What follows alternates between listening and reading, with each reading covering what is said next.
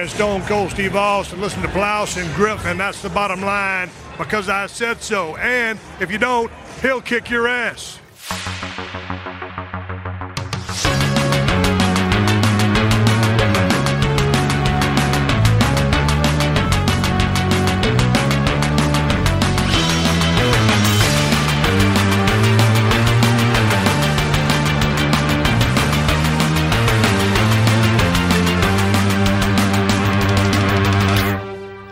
Moin moin und hallo und herzlich willkommen zu einer weiteren wunderbaren Ausgabe des Plauschangriffes. Endlich mal mit dem Thema, das ich hier nie in der Redaktion ansprechen darf. Alle meine Vorschläge fallen auf taube Ohren, denn wenn ich sage Sonic, hallo, laufen sie alle weg. Aber wenn ich weglaufen kann, sind meine beiden Gäste, die ich heute hier habe. Und äh, zu einem ist es der Fabian? Der Fabian, aber nicht der Fabian, den man sonst hört, sondern? Nee, der Fabian Döhler, der, der Fabian früher Döhler. bei Sega so lange gearbeitet hat. Ja, der früher bei Sega Deutschland gearbeitet hat und heute Sega Deutschland quasi ist. Ich, äh, genau, ich habe einfach das Büro geschrumpft und äh, sitze da immer noch drin und tu so, als wäre nichts gewesen. Ja, Fabian, erstmal sehr schön, äh, wenn du mal bei uns in Hamburg bist. Ich hatte mit dir ja vor ein paar Monaten mal gesprochen und gesagt, hey, Sonic, 25 Jahre stehen dieses Jahr an und äh, wen kann ich sonst am besten dazu befragen, wenn nicht dich, der auch äh, viel von aus erster Hand erlebt hat, nicht nur von Fanseite aus, sondern auch von der anderen Seite aus. Das war super, dass du hier dabei bist und natürlich auch den welt zweitgrößten Fan von Sonic hier mit am Start. Ja, Marc und äh, der für einen anderen Publisher gerade arbeitet. ähm, ich mache euch jetzt alles kaputt, gleich am Anfang. Mach das doch. Ähm, wir müssen uns nämlich alle von wegen Sonic, Experte und Fan und sonst was ähm, wieder eine Stufe nach unten äh, begeben, weil der größte Sonic-Fan überhaupt, der kommt lustigerweise aus Deutschland, ähm, aus, aus Nürnberg. Und eigentlich äh, ist es der mit den Videos? Das ist der, äh, nee, das ist äh, der einfach mit der größten Sammlung So, an ah, Sonic-Spielen und Merchandise ähm, ohne dass man es jemals jetzt komplett verglichen hat auf der ganzen Welt. Das ist ein äh, Deutscher. Ich habe mal Fotos vor Jahren dem Sonic-Team gezeigt und die Reaktion war, wir müssen das alles kaufen. Der hat viele Sachen, die wir nicht mal haben. Ja, Den haben wir mal angefragt für eine Reload-Sendung, aber der wollte nicht. ja der, Der ist- wir hatten ihn einmal auf der Gamescom dabei. Da hatten wir zu Sonic 20 Jahre, zu Sonic Generations eine Ausstellung, so eine Mhm. Ah, ja, Wall. ja, ja. Da hat er einen Bruchteil seiner Sammlung äh, ausgestellt. Wirklich tolle Stücke. Der hatte dann auch die Nudelsuppen, die es in England damals gab und immer so kleinen Schildchen dazu gemacht, wann, in welchem Jahr, von welchem Vertrieb, welche Sublizenz. Und aber ihm, er mag die Sachen sehr gerne, hat halt Angst, dass was kaputt geht, Mhm. dass ähm, ja irgendwie was verloren geht, nicht mehr herstellbar ist und äh, deswegen mussten wir damals schon sehr viel Überzeugungsarbeit leisten, dass er auf die Gamescom kommt.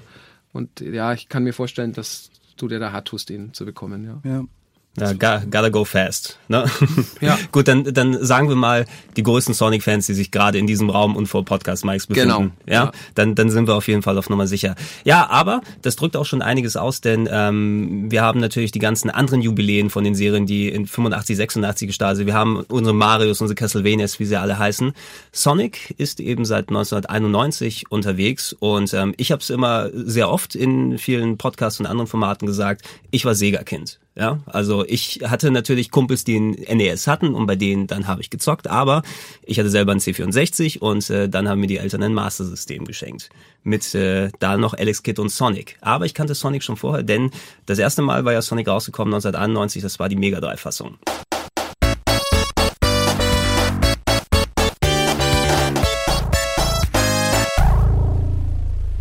Wir haben die natürlich dann alle als Gamer damals. Also Geht's euch ähnlich wie mir? Seid ihr auch dann Sega-Kinder gewesen oder seid ihr alles Gamer gewesen? Ich bin eher Nintendo-Kind gewesen, halt schon immer, logischerweise. Und ähm, auf Sega war ich dann halt immer neidisch, weil viele von meinen Freunden das halt hatten und es gab halt ein paar Spiele, die darauf halt sozusagen nicht auf, auf Nintendo-Konsolen waren oder in der Art nicht. Ey, über Da 7 gehört es doch nicht Megahertz. Power, Mann. Ja, da waren die Spiele waren so schnell und so fix und die geile Techno-Musik drauf. Ja, da kommen wir bestimmt gleich noch zu, zu den technischen äh, Neuerungen. Aber Sonic war halt immer so eine Sache, das hat man halt auf anderen Konsolen so nicht gesehen, sei es nun irgendwie die PC Engine oder, Mhm. oder sonstige Sachen. In der Form gab es das halt nicht, auch in der Graf grafischen Opulenz. Aber bei mir war auch Sega ganz, Mhm. ganz weit vorne. Irgendwann kam dann später der Luxus, dass man sich noch ein Super Famicom dazugeholt Mhm. hat. Das war natürlich toll, aber das hat so richtig abgehoben, hat es bei mir, also ich habe mit dem NES angefangen, dann war irgendwie so ein Bruch und dann habe ich bei einem Freund einen Mega Drive gesehen, der hatte das aus Japan damals und ähm, das war einfach ein fantastischer Sprung und dann war ich angefixt und ähm, habe mir dann einen Mega Drive mit der ziemlich krassen Kombination aus Sonic, EA Hockey, mhm. Golden Axe und Castle of Illusion geholt. Und da warst du natürlich, ähm, also das war eine ziemlich coole Mischung. Und dann ich, ja. ich musste mich hauptsächlich damals, ähm, so Anfang der 90er bis Mitte der 90er, da habe ich, glaube ich, den Großteil meiner Freizeit in Kaufhäusern verbracht. Ja, weil wenn du dir dementsprechend die Konsolen für daheim nicht leisten kannst und später, wenn du sie dir leisten kannst, aus der Videothek die ganzen Sachen ausleist, dann hast du dann die Spielstationen. Und äh, hier in Hamburg äh, gab es ja mittlerweile gibt es nicht mehr das Karstadt Spiel und Sport in der Innenstadt. Äh, unten haben sie da jetzt ein Rewe, glaube ich, eingebaut. Das ist so ein Sakrileg, wo ich damals meine alten Games gezockt habe, dass es da jetzt Sprühwurst oder sowas dann gibt. Ähm, aber da habe ich mich tatsächlich nachmittags nach der Schule dahingestellt mit den Kumpels und wir haben dann reihenweise Sachen gezockt, sind teilweise auch durch die Läden gezogen, wo verschiedene Spiele da waren und da gab es natürlich auch damals neben dem NES eine Batterie an Mega Drives aufgebaut. Ne? Und das war natürlich Altered Beast für viele das beigepackte Spiel, aber ich habe mich dann auf Castle of Illusion draufgestürzt und natürlich auch auf Sonic, ne, was mit auch keinem anderen vergleichbar war, einfach was die Musik, die Grafik äh, äh, anging, die Geschwindigkeit, ne, aber es war schon ein ziemliches Unikum. Und wenn man es äh, damals mit der Zeit so vergleicht, klar, Super Mario ist groß, hat man auch auf dem NES auch gesehen, ähm, aber Sonic hat vielleicht etwas, für mich kam es so vor, als ob es für die Kids war, die vielleicht zwei oder drei Jahre älter sind. Ne? So für die, für die coolen Erwachsenen sozusagen. Und das, das hat den Appeal für mich dann ausgemacht. Und sie haben es, äh, aber da kommen wir ja dann eh noch öfter drauf, sie haben es halt einfach erkannt und auch cooler vermarktet. Mhm. Einfach, es war, du kannst ja gerade bei Sonic kannst ja total lang drüber streiten, außer dass es schnell scrollt und dass du eine Taste nur brauchst. Das hat ein Nintendo wahnsinnig gemacht, die das mhm. super tolle und spielerisch komplett überlegene Super Mario World hatten. Aber in dem Moment war Sonic einfach, war einfach cooler. Das hat bei mir auch gezogen. Du warst bei den coolen Kindern mit dem schwarzen Mega Drive mhm. in diesen Spielen. Schon irgendwie. Also mhm. das wurde dann durch Mortal Kombat ja noch so unfassbar, ähm, gerade in Deutschland, wo es ja, ich glaube, Mortal Kombat 2 war sogar überall ähm, äh, überall, nee, nicht auf dem Super Nintendo, da war es ja so äh, krass äh, so, zensiert. Also Mortal, Mortal Kombat 1 hatte die deutsche Super Nintendo-Fassung, die rausgekommen ist, da haben, ich glaube, aber weltweit war es dann auch, da haben die Gegner geraucht und nicht mehr geblutet genau. und Finisher waren ausgeschaltet. Ja, grünes Blut war das irgendwie. Dabei, ja, und es oder überhaupt kein Schweiß. Es war Schweiß, so, ne? genau. Und spätestens dann war es einfach, da warst du cool, wenn du einen Mega Drive hattest. Ja, äh, du hast auch noch angesprochen, parallel zu der Zeit, also nicht direkt gleich zu Sonic 1, sondern ein bisschen später, als das Super Nintendo rausgekommen ist. Ey, ich bin Sonic-Fan, ich kann aber auch unumwunden zugeben, Sonic 1 ist ein Top-Game, hat damals eben wirklich dann äh, Sachen bedient, die man sonst von anderen Spielen nicht bekommen hat ganz objektiv für mich ist Super Mario World natürlich das bessere Spiel. Absolut. Ne? Ja, ja. Also das ist ja wirklich beides All-Time Classics. Aber das schmälert natürlich dann nicht äh, die Leistung, die Sonic dann, dann gemacht hat, weil das war eben als Produkt dann gemacht worden. Ich glaube, wenn ich mich richtig erinnere, ich habe auch zuletzt dieses Game Over Buch, äh, nee, nicht das Game Over, sondern ähm, dieses, dieses Sega History Buch, ne, weißt du, mhm. Marc, das was von Hardcore Gaming das? Ja, genau. Äh, reingeschaut und da wurde es nochmal ein bisschen detailliert gemacht, dass es teilweise eben natürlich zwar in Japan entstanden ist, aber da das Mega Drive ja auch sehr aggressiv in den USA beworben wurde, wollte man auch eben Aushängeschild haben. Und was war das Aushängeschild während der Master-System-Zeit? Das war Alex Kidd. Ja. Ne? Und also ein kleiner, knubbeliger Affenjunge, der ein gutes Spiel hatte mit dem ersten und das Shinobi World ist auch noch ganz okay.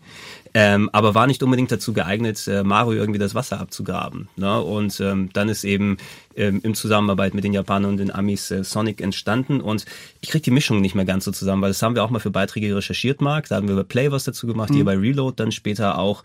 Ähm, Sonic hat irgendwie die Attitüde oder das, das, das, die lebensbejahende Art von Bill Clinton. Angeblich, ja, soll das Vorbild gewesen sein. Dann die roten Schuhe, weil Michael Jackson äh, ist ja ganz groß und er hat rote Schuhe. Und irgendwas anderes ist da noch reingekommen. Vielleicht äh, war ah, war es nicht irgendwie so äh, einer der Olympioniken oder so, der schnelle Läufer aus den USA. Also irgendwie, dass da ist so eine ganz komische Mischung reingegangen, was letzten Endes zu diesem Hedgehog geführt hat. Und es kann man, was, was man immer vergisst, eigentlich eine völlige Banalität, aber mhm. was das unterstreicht, was du gesagt hast, von wegen auch westliche Märkte USA, dass es ja ähm, dort eher rauskam als in Japan. Also mhm. Sonic the Hedgehog kam dann auf dem Mega Drive in Japan erst ein bisschen später. Mhm. Ähm, auch mit einer ganz anderen Packung, die mehr so japanisch, künstlerisch, ja, genau. gar nicht so diese Dynamik und das Coole, sondern da war ja der, da war ein ganz anderes Sonic im Prinzip da waren so, drauf. Genau, diese Weiße mit den bunten Dreiecken. Ja, so, so Piktogramme drauf ja. oder so, also sehr, sehr abstrakt. Und wir hatten aber diese, ja, Sonic hautfarbene Packung, ja, wo du dann eben den kleinen, knubbeligen Sonic mit der Plauze gesehen hast. Ja. Das, das alte Sonic-Design. Und vor allem, es ist ja immer, kann ein Spiel besser sein, als wenn der Hauptcharakter ironisch ist, weil er ist ein Igel, verdammt nochmal. Das langsamste Tier, was du dir vorstellen kannst. Und du hast den, den schnellsten Charakter daraus gemacht.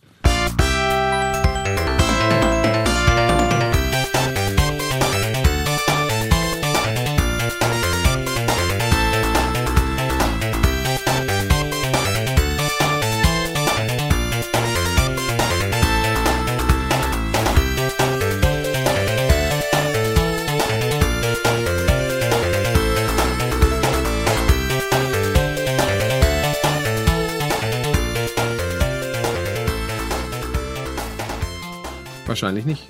Ja. Das, was du gerade gesagt hast, auch mit Alex Kidd, das ist ja damals wahrscheinlich noch viel wichtiger gewesen für Videospiele oder für die Branche an sich, dass man halt so ähm, Figuren hat, die halt das System sozusagen ähm, ausmachen, so wie Mario jetzt irgendwie bei Nintendo oder die haben halt so viele Maskottchen. Und Sega hat das eigentlich am Anfang ja auch gehabt, so eine Maskottchen, wie halt dann mhm. Alex Kidd. Und ähm, das schaffen heute einige ja gar nicht. Also Sega hat, äh, Quatsch, so, äh, Sony hat kein richtiges Maskottchen. So kein richtiges, was so greifbar ja, ist. es galt lange Zeit, hätte man ja vielleicht Crash Bandicoot nehmen können, aber das ist ja auch schon lange nicht mehr Du kannst sowas halt, auch wenn du es willst und mit Gewalt, du kannst es nicht planen und es haben so viele probiert und immer wieder kamen irgendwelche Charaktere, die wurden dir dann als das neue Vorzeige-Maskottchen für mhm. dieses und jenes ähm, Produkt oder für diese oder jene Plattform probiert äh, reinzuverkaufen, aber es klappt nicht. Wer sind die, wenn du auf einem äh, Sega-Event oder wenn Sega auf einer Messe ist oder wenn Nintendo auf einer Messe ist, wer ist das Maskottchen, das du erwartest? Mhm. Das hat ja sogar, äh, also ich meine, Microsoft, die Xbox mit dem Master Chief, den ja. du mit Halo verbindest, ja. der ist ein Maskottchen in der, in der Form. Mhm. Das funktioniert ja sogar, aber ansonsten Nee. nee. Ich weiß aber auch nicht, ob das einfach nur so ein, so ein Relikt aus alter Zeit ist, dass man sowas unbedingt braucht, so, ein, so eine Personifikation von, von Konsolen oder so ähm, ob das jetzt einfach hinfällig ist, ob das es einfach gar nicht mehr interessiert. Es ist ein super Link ähm, und das ist immer ganz wichtig, warum es auch alle haben wollen und gerade Marketing so hinterher ist, einfach für diesen Massenmarkt, mhm. wo du dann, also das Brand ist dann hoffentlich, also die Marke ist eh schon erfolgreich, aber du willst sie natürlich noch erfolgreicher und größer machen und dann kannst du ja darauf basierend, machst du dann die ähm, Zeichentrickserie, machst du den Theme Park, machst du das Merchandise, machst du, dafür ist es schon wichtig oder auch einen Film oder was auch mhm. immer, aber dafür brauchst du erstmal diesen Charakter. Ich meine, Maskottchen ist immer so ein bisschen abwertend, mhm. aber die haben den ja in der Formel 1 damals auch gepusht, ähm, Sonic. Es gab ja einen, äh, Senna hatte Ayrton den auf dem Helm. Ähm, bin mir relativ sicher, dass der einen Sonic auf dem Helm hatte. Ähm, das waren völlig irre äh, Dimensionen, die das teilweise angenommen hat. Ja, man, man sieht es für die damalige Zeit eben revolutionär, wie man es marketingtechnisch gemacht hat. Und äh, da gab es in, in den USA war ja auch vergleichende Werbung erlaubt. Das war ja lange Zeit hier nicht in Europa ja. erlaubt, sondern es wurde mittlerweile gelockert ein bisschen, dass man sagen kann, hey, mein Produkt und da ist das andere Produkt. Und es gibt auch so ganz frühe Sonic-Werbungen aus den USA, wo man parallel das Super Nintendo mit Mario World lau laufen lässt und mhm. daneben einen Fernseher mit Sonic, wo man dann quasi direkt zeigen kann, alt, die Grafik ein bisschen simpler und langsam bei dem Super Nintendo, aber hier, Sonic kostet weniger und guck mal, wie das abgeht. Ja. Na, und das haben sie auch einfach wirklich nach vorne gepackt. Sie haben es auf die gepusht. Spitze getrieben, weil das würde ich dann später vergessen, äh, mit diesem kompletten Fantasie-Technikbegriff Blast Processing. was nichts bedeutet. Was, also wirklich, was keinerlei einfach, ja, und wir haben, es wurde tatsächlich so kommuniziert, dass Sega einen Weg gefunden hat, um das Mega Drive noch schneller zu machen. Und deswegen wäre Sonic 2 auch mit Splitscreen und ähm, allem möglichen und noch besser und so weiter. Und eben Blast Processing Processing ist es, was du brauchst, um so ein Spiel wie, ähm, wie Sonic zu haben. Und Nintendo hat sich mal in dem Interview eigentlich dazu herabgelassen, was eigentlich gar nicht ihre Art ist, was zu kommunizieren, hat gesagt, ja, ähm, wir könnten auch auf dem Super Nintendo äh, Mario, ich glaube, es wurde sogar Mario gesagt, oder einen Charakter genauso schnell laufen lassen. Das würde auch funktionieren, aber ist es Sinn und Zweck?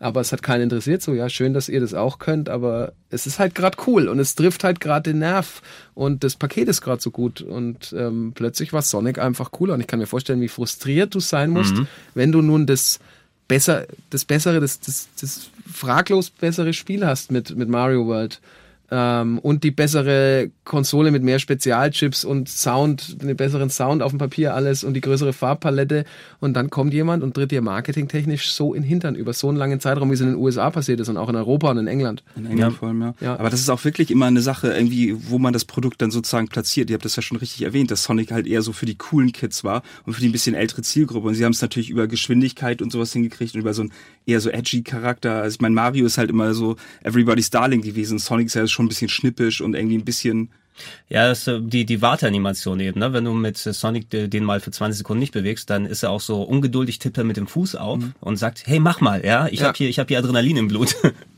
Ja, Blast Processing, das Kunstwort, was gemacht wurde, es gab ja auch dann den berühmten Ami-Werbeslogan, dann äh, Sega does what Nintendo don't. Ja. ja, was auch natürlich ein bisschen stumpf ist, aber damals auch äh, gut funktioniert hat. Und rein, äh, das war für mich damals die Zeit, wo ich eben sehr viel in, in Zeitschriften gelesen habe. Es war ja so die Hauptinfoquelle. Dann also Powerplay, fantastisch. Ich lese jede Seite zehnmal, die da ist. Und dann wurden natürlich auch die Specs dann gezeigt. Und da siehst du, das Mega Drive hat einen Prozessor von 7, irgendwas Megahertz und äh, Super Nintendo 3,54. Natürlich ist das schnell. 3,58 bitte, glaube ich. Oder 3,58, bevor nachher Entschuldigung. hier wieder. Entschuldigung, Ja, ja, ist okay. 3,58. Ja. Ich habe die 0,04 Ja. äh, Megahertz unterschlagen. Was natürlich im Nachhinein dann auch, ähm, kann man Nintendo ja recht geben, ja, wenn äh, die Leute dann das vernünftig ausnutzen konnten. Ich weiß noch, ähm, was war es, Axelay auf dem Super Nintendo hat so eine ultra schnell scrollende Sequenz gehabt und Ja. spätestens da habe ich es auch gewusst, okay, es hängt davon ab, wie man mit dem Gerät Und umgeht. vorher war aber, weil du es gesagt hast, das war nämlich interessant zu verfolgen, vorher war es Super A-Type, was, ein, was, Mhm. Was geruckelt hat was ein technisches Und Desaster 3, war. ja. Radius war auch ruckel, ruckel, ruckel, weil die noch nicht wussten, wie die ganzen Chips, wie man die vernünftig quasi ineinander greifen lässt. Und da gab es die Diskussion über nach dem Launch-Line-Up und auch in den ersten Monaten danach, weil du sagst ja immer von Monaten, weil du ja wieder einen Monat warten musstest, bis das nächste Mhm, Magazin kam, die gemeint haben, also Nintendo macht es zwar gut mit ihren Spielen, aber äh, können die überhaupt, ähm, die Third Parties und die andere, kommen da überhaupt gute Spiele oder ist dieser Hauptprozessor so eine Gurke, dass das Super Nintendo nichts taugt? Das hat sich dann nach äh, vier Monaten, nach drei Monaten äh, relativiert, aber es gab am Anfang so ein paar Technikgurken. Und wenn du es auf die Megahertzzahl runterbrichst, was natürlich an sich Blödsinn ist, ähm, dann ähm, hast du irgendwie gemerkt, ähm, ja, das coole Mega Drive. Aber das war doch ohnehin so ein bisschen so Common Sense, dass irgendwie die Sega-Konsolen immer eher so für 2D-Sachen sind. Also wenn ich an das Parallax-Scrolling denke, gerade von vom Mega Drive, fand ich das immer viel beeindruckender als auf dem Super Nintendo. Das hatte dann halt mit den Spezialchips dann Mode 7 und so Kram. Aber eigentlich die, die 2D-Sachen fand ich eigentlich fast immer auf Sega-Konsolen charmanter. Das ist auch immer, ich, also für mich war es auch ein bisschen sowas, die Farbpalette ist natürlich limitiert auf dem Mega Drive. Da ist ja irgendwie, wie viel war es? 50 plus Farben, die du gleichzeitig darstellen kannst. Und das Super Nintendo war da eben 256 aus dem. Ich glaube 64 und 256 ja, sind im direkten so, so viel waren ja. Es. Es hatte eben so, so einen schönen Arcade-mäßigen Kontrast mit der Optik. Ne? Und dazu hast du auch eben ich mag den Super Nintendo Soundchip auch sehr gerne, sehr, sehr viele Lieblings-Soundtracks drauf, aber der hat natürlich, der ist nur mit 32 Kilohertz gelaufen, also klingt, klang er ein bisschen dumpfer und hat mehr mit Samples gearbeitet, aber ich liebe diesen geilen Techno-Sound bei Mega Drive. Ja, wenn du richtig da die Synthes hämmern hörst. Ja, äh, vor allem dann mit den Shootern, so Thunderstrike das- oder ja, äh, Thunder- Thunder Force. Thunder Force, Lightning Strike hieß, glaube ich, in den USA, Ja. genau. Ähm, da war die Titelmelodie, das war schon brutal, ja. Aber das war ja nur der, korrigiert mich jetzt, das war einfach nur der ähm, Master System Prozessor, den die als Soundprozessor genutzt haben, der Z80, ne? Ich bin mir nicht sicher, ob das da konkret der war. Also der Ich meine, das war der wurde, Soundchip, War, ich war, das, war das der auch? Das war so ein Standardchip, der im Master System und vielen anderen Geräten damals drin war, der Z80. Zumindest hat er, hat er gut funktioniert und die, die, der Prozessor selbst bei Mega Drive war ja dann so runtergedampfte Arcade-Technik mit dem X8, nee, war es der 68.000 irgendwas, der auch im Amiga. 68.000er, genau, ja. Ja. Der war im Neo Geo dann auch, glaube ich, Neo mit 12 Geo Megahertz Amiga so. hatte auch dann eine Variante zum Ja. Beispiel davon, davon drin. Ähm, wenn wir aber schon von Technik sprechen, Sonic war nicht nur beeindruckend, hey, Geschwindigkeit, du hast einen coolen Charakter gebaut bekommen, sondern Grafik, Musik und alles hat auch gut zusammengepasst. Also die Green Hill Zone ist ja eine der geilsten designten Level, also nicht nur wie der Level aufgebaut ist, sondern vom Look and Ja. Feel her, mit den stilistischen Palmen und sowas, das erkennt ja jeder heutzutage. Und dazu eben diese richtig hammergute Musik.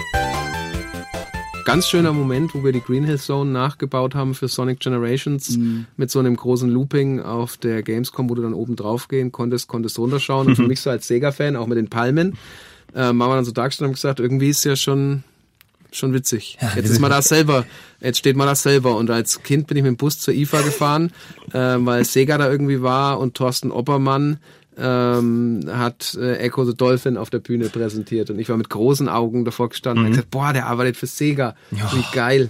Ja.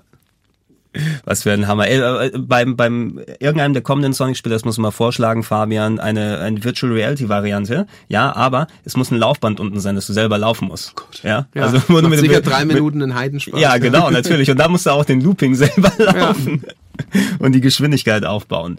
Das wäre natürlich der Hammer. Auch äh, der, der Gegenspieler von Sonic, Dr. Ivo Kintobor oder Dr. Robotnik. Ja, was Ivo, oder Ivo Robotnik und Kintobor war ja die, der Name, bevor er verwandelt wurde. Irgendwie war es doch so. Genau, ja. Ähm, der natürlich nicht mehr Dr. Robotnik heißt, sondern in Japan war es der Dr. Eggman, weil er aussieht wie ein Ei. Der Eiermann ist ja leider mittlerweile, also für mich als Nostalgiker zumindest, wieder auf den alten Namen zurückgekehrt, Ja. seit, seit Adventure. Na, aber ich, ich bin immer noch, also Robotnik ist schon ein geiler Name. Das war aber auch wieder so eine Marketinggeschichte. Ja.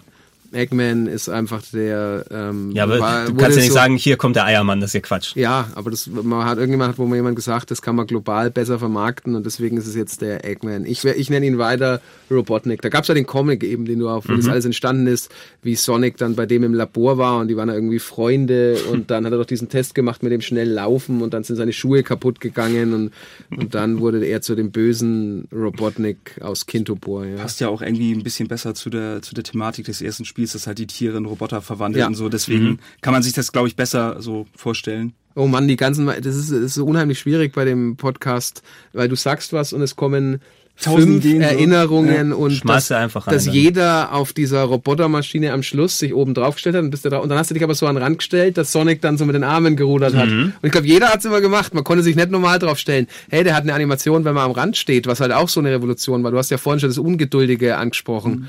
Ähm, ja, das war einfach so rund und es altert so unfassbar gut, das Spiel. Ähm, Es liegt sicher auch an der Musik, die einfach zeitlos ist. Es ist eben wirklich von dem, von dem Level-Design her, also wie die, die Marble Zone, die Green Hill Zone, Scrapyard Iron und, und wie sie alle heißen, ähm, sind zeitlos eben, wenn man die mal gespielt hat. Es ist ja auch sehr oft portiert, remaked, nochmal gemacht worden, ähm, dass man es auch auf allen möglichen Plattformen mittlerweile bekommen kann. Ähm, der Erfolg war natürlich so richtig, richtig groß, dass er auch etliche Sequels dann mit sich gezogen hat. Sonic 2 ist vielleicht fast schon sogar mein Lieblingstitel, einfach von der, von der Serie aus her, weil da hatte ich mittlerweile auch selbst Mega Drive, aber zuerst meine Onkel. Als Sega-Familie haben alle meine Onkels auf einmal dann Mega Drive und Master Systems gehabt und da habe ich mich darüber versorgt. Und Sonic 2 war mit drin. Äh, Fabian, du hast den Zweispieler-Modus erwähnt, der aber Gruselig, sind wir ja, ehrlich. Ja, also Tails ist das erste Mal eingeführt worden mit dem tollen Wortspiel äh, Miles per Hour ist ja sein Name, also Miles per Hour. Ja. Mit der doppelschwänzige Fuchs, der immer mitgelaufen ist, der im Singleplayer so ein Sidekick ist, der so automatisch rumspringt. Im Zwei-Player-Modus musste da so ein spezieller, ja, Interlace, Interlace, ja. zusammengequetscht und das, die, der Bildausschnitt war nicht richtig, aber das war nichts Halbes und nichts Ganzes. Der Modus zumindest. Aber das war eigentlich, das fand ich auch gar nicht so ähm, so wichtig. Ich habe es dann gemerkt, bei Sonic 2 war ich echt derbe gehypt. Mhm. Das war dann mit einem Freund zusammen, hey, wir müssen heute um 12 aus der Schule raus, weil Sonic Tuesday, also die 2 in dem, in dem Tuesday, das haben sie, ich glaube im Deutschen war es dann auch der Sonic Tuesday, Mhm. keine Ahnung. Ich wusste auch nicht, wo ich das genaue Release-Datum her hatte, aber ich wusste einfach, das war so zum ersten Mal, glaube ich, dass ich so ganz konkret gesagt habe, ich brauche dieses Spiel zum Release-Tag. Es kam auch, ähm, ich hoffe, ich liege nicht daneben, ich glaube, es kam also zumindest im Westen überall gleichzeitig, USA und Mhm. Deutschland und die haben da alles ja rein an Ressourcen, was Sega hatte. Das kam ja auch sehr schnell. Ähm, Ja, und nicht mal ein war Jahr der- später. Ja, mir war der Zweispieler-Modus eigentlich egal. Es gab ein Korkenzieher-Looping. Ähm, fantastisch. Es gab ja ein, zwei neue Animationen. Es gab eine neue Special Stage. Mhm. Und Tails ist einfach nur mit rumgelaufen. Und der zweite konnte Tails auch jederzeit steuern. Er ist dann aus dem Bild gefallen. Genau, wenn er aus dem Bild fällt, wird er wieder reingeholt und das war mit, der, mit seinen beiden Schwänzen hinten konnte er wie so ein Flugzeugrotor Ja. dann, dann hin und her fliegen. Auch, dass du, da gab es ja auch den einen Level, wo du Sonic als Flipperkugel ver- verwendet hast zum ersten Mal, muss es beim zweiten gewesen sein und das war auch eben so kleine, coole Ideen und äh, Umfang um einiges größer als beim ersten, da gab es ja auch einige Zones mehr und ich weiß zumindest von, von den alten Teilen, ich würde fast sogar dann Sonic 2 für mich so quasi als Lieblingsteil. Dann dahin packen. Was natürlich nicht die Leistung der anderen Games dann schmälern soll. Ähm, ich dachte eigentlich immer, dass Sonic 3 dann auch relativ fix gekommen ist, aber Sonic CD war dazwischen. Ja, Das hätte noch. ja eigentlich vor Sonic 2 kommen sollen. Genau. Ja. Sonic CD ist ja so ein bisschen, ich bin damit nie zu 100% warm geworden, weil Mega CD hatte ich persönlich nicht so schnell. Ich habe mir das erstmal irgendwann später geholt, als es im Ausverkauf war, ähm, äh, zusammen mit dem 32X, weil das ist ja die gewinnendste Kombi, die man haben kann. Ja. Gott. Ähm, aber das, das Sonic CD äh, hatte ein geiles Intro, ja. Es war ja dieses Sonic Boom Intro mit, mit Animationen, handgezeichnet, sah sehr cool aus. Die Level hatten aber dieses komische Zeitreisesystem. Das ja. echt schwierig war, weil du musstest die Level strategisch spielen. Ja, genau, wo du Ähm. irgendwie an irgendwelchen Stationen kannst du in die Zukunft, in die Gegenwart oder Vergangenheit Dann musstest du Level jeweils die springen. Maschine kaputt machen, die das alles bös macht in der Vergangenheit oder so, dass die Zukunft wieder gut wird. Wenn du das aber gemacht hast, also ähm, der Aufwand, den die für das Spiel betrieben haben, war enorm. Ähm, der Soundtrack war toll. Was Mhm. Ja. mich bei Sonic CD immer rausgerissen hat, war die Tatsache, dass es halt die Sonic 1 Animationen quasi waren. Du hast gemerkt, dass das Spiel schon älter ist, Mhm. auch wenn das handwerklich und in Sachen Abwechslungsreichtum echt toll gemacht war. Hattest du aber Sonic 2 schon gespielt. Und Sonic 2 hatte ja schon diese neuen Animationen, wie du dann so von oben und unten siehst, wenn er durch den Korkenzieher-Looping läuft. Und ich glaube auch, wenn er da so springt, sich so dreht. Ähm, und das fand ich immer ein bisschen komisch, aber ja, es hat eine Sonderstellung, aber ich finde es schon toll auf eine gewisse Art und Weise. Ja, es hat, es hat seinen eigenen Charme. Man konnte es ja zum Glück vor ein paar Jahren noch mal wiedererleben. Da werden wir auf den Christian Whitehead noch zu sprechen kommen, der ja unter Eigenregie angefangen hat, erstmal da Sonic-Portierung oder Adaption in 16 zu 9 und so zu machen. Da ist ja auch dann das offizielle Sonic CD als Download-Titel Ja. nochmal erschienen. Inklusive der ganzen Sachen, du hast den Soundtrack äh, angesprochen. Es gab hier zwei unterschiedliche. Es gab ja einen japanisch-europäischen, der mehr so ein bisschen technomäßiger war, glaube ich. Und es gab so mehr so einen rockigen US-Soundtrack. Ja, ne? hatten sie eine eigene, ähm, das war damals auch, wo alles so groß war in den USA, so wichtig. Die hatten einfach eine eigene Soundabteilung. Ich glaube, Spencer Nielsen hat die damals geleitet. Mhm. der hat ziemlich nicht- viel, ja, der hat auch die Echo-Musik doch gemacht. Genau, ne? und dann hat man gesagt, hey, wir haben die, komm, wir machen für Sonic, äh, das kriegt einen eigenen Soundtrack für die, für die USA. Und dann Mhm. kamen ja die Versionen immer, wenn du dann so eine Gamecube Sonic Collection hattest, ja, hat Sonic CD jetzt den US- oder den japanischen Das ist Soundtrack? immer die Frage. Ja. Christian Whitehead hat das Problem dann gelöst. hat's gelöst, dass man es endlich dann auch auswählen kann. Man kann es mittlerweile auch für die, also PS3 und 360 war die Download-Fassung, ich weiß jetzt nicht, müsste auch iOS, denke ich mal, sein, ne? Und äh, Steam, doch auf Steam, glaube ich, habe ich es auch freigeschaltet. Ich habe da lauter Sonic-Titel auf Steam mittlerweile. Ja, ja du konntest es nicht, ähm, du konntest irgendwie nicht auswählen und dann weiß ich noch, da hat eine, da habe ich in den USA bei Sega gearbeitet, da war eine Freundin von mir Produktmanagerin für die ganzen iOS-Ports eben von dem Christian und Mhm. hat dann gemeint, hey, jetzt kommt Sonic CD und ich so, oh geil, Sonic CD, gleich mal anschauen. Mhm. Und ähm, dann gibt's ja an Sonic CD diese eine Sequenz, wo Sonic geschrumpft wird Mhm. und du dann äh, halt mit einem Mini-Sonic rumläufst. Und dann habe ich gemeint, hey, man kann ja dann in den iOS-Fassungen auch dann mit Tails spielen. Da hab ich gesagt, jetzt wir müssen sofort in den Level, müssen schauen, was passiert, wenn wir mit Tails da reinlaufen, Mhm. weil es gab nie einen Mini-Tails, war ja nie geplant.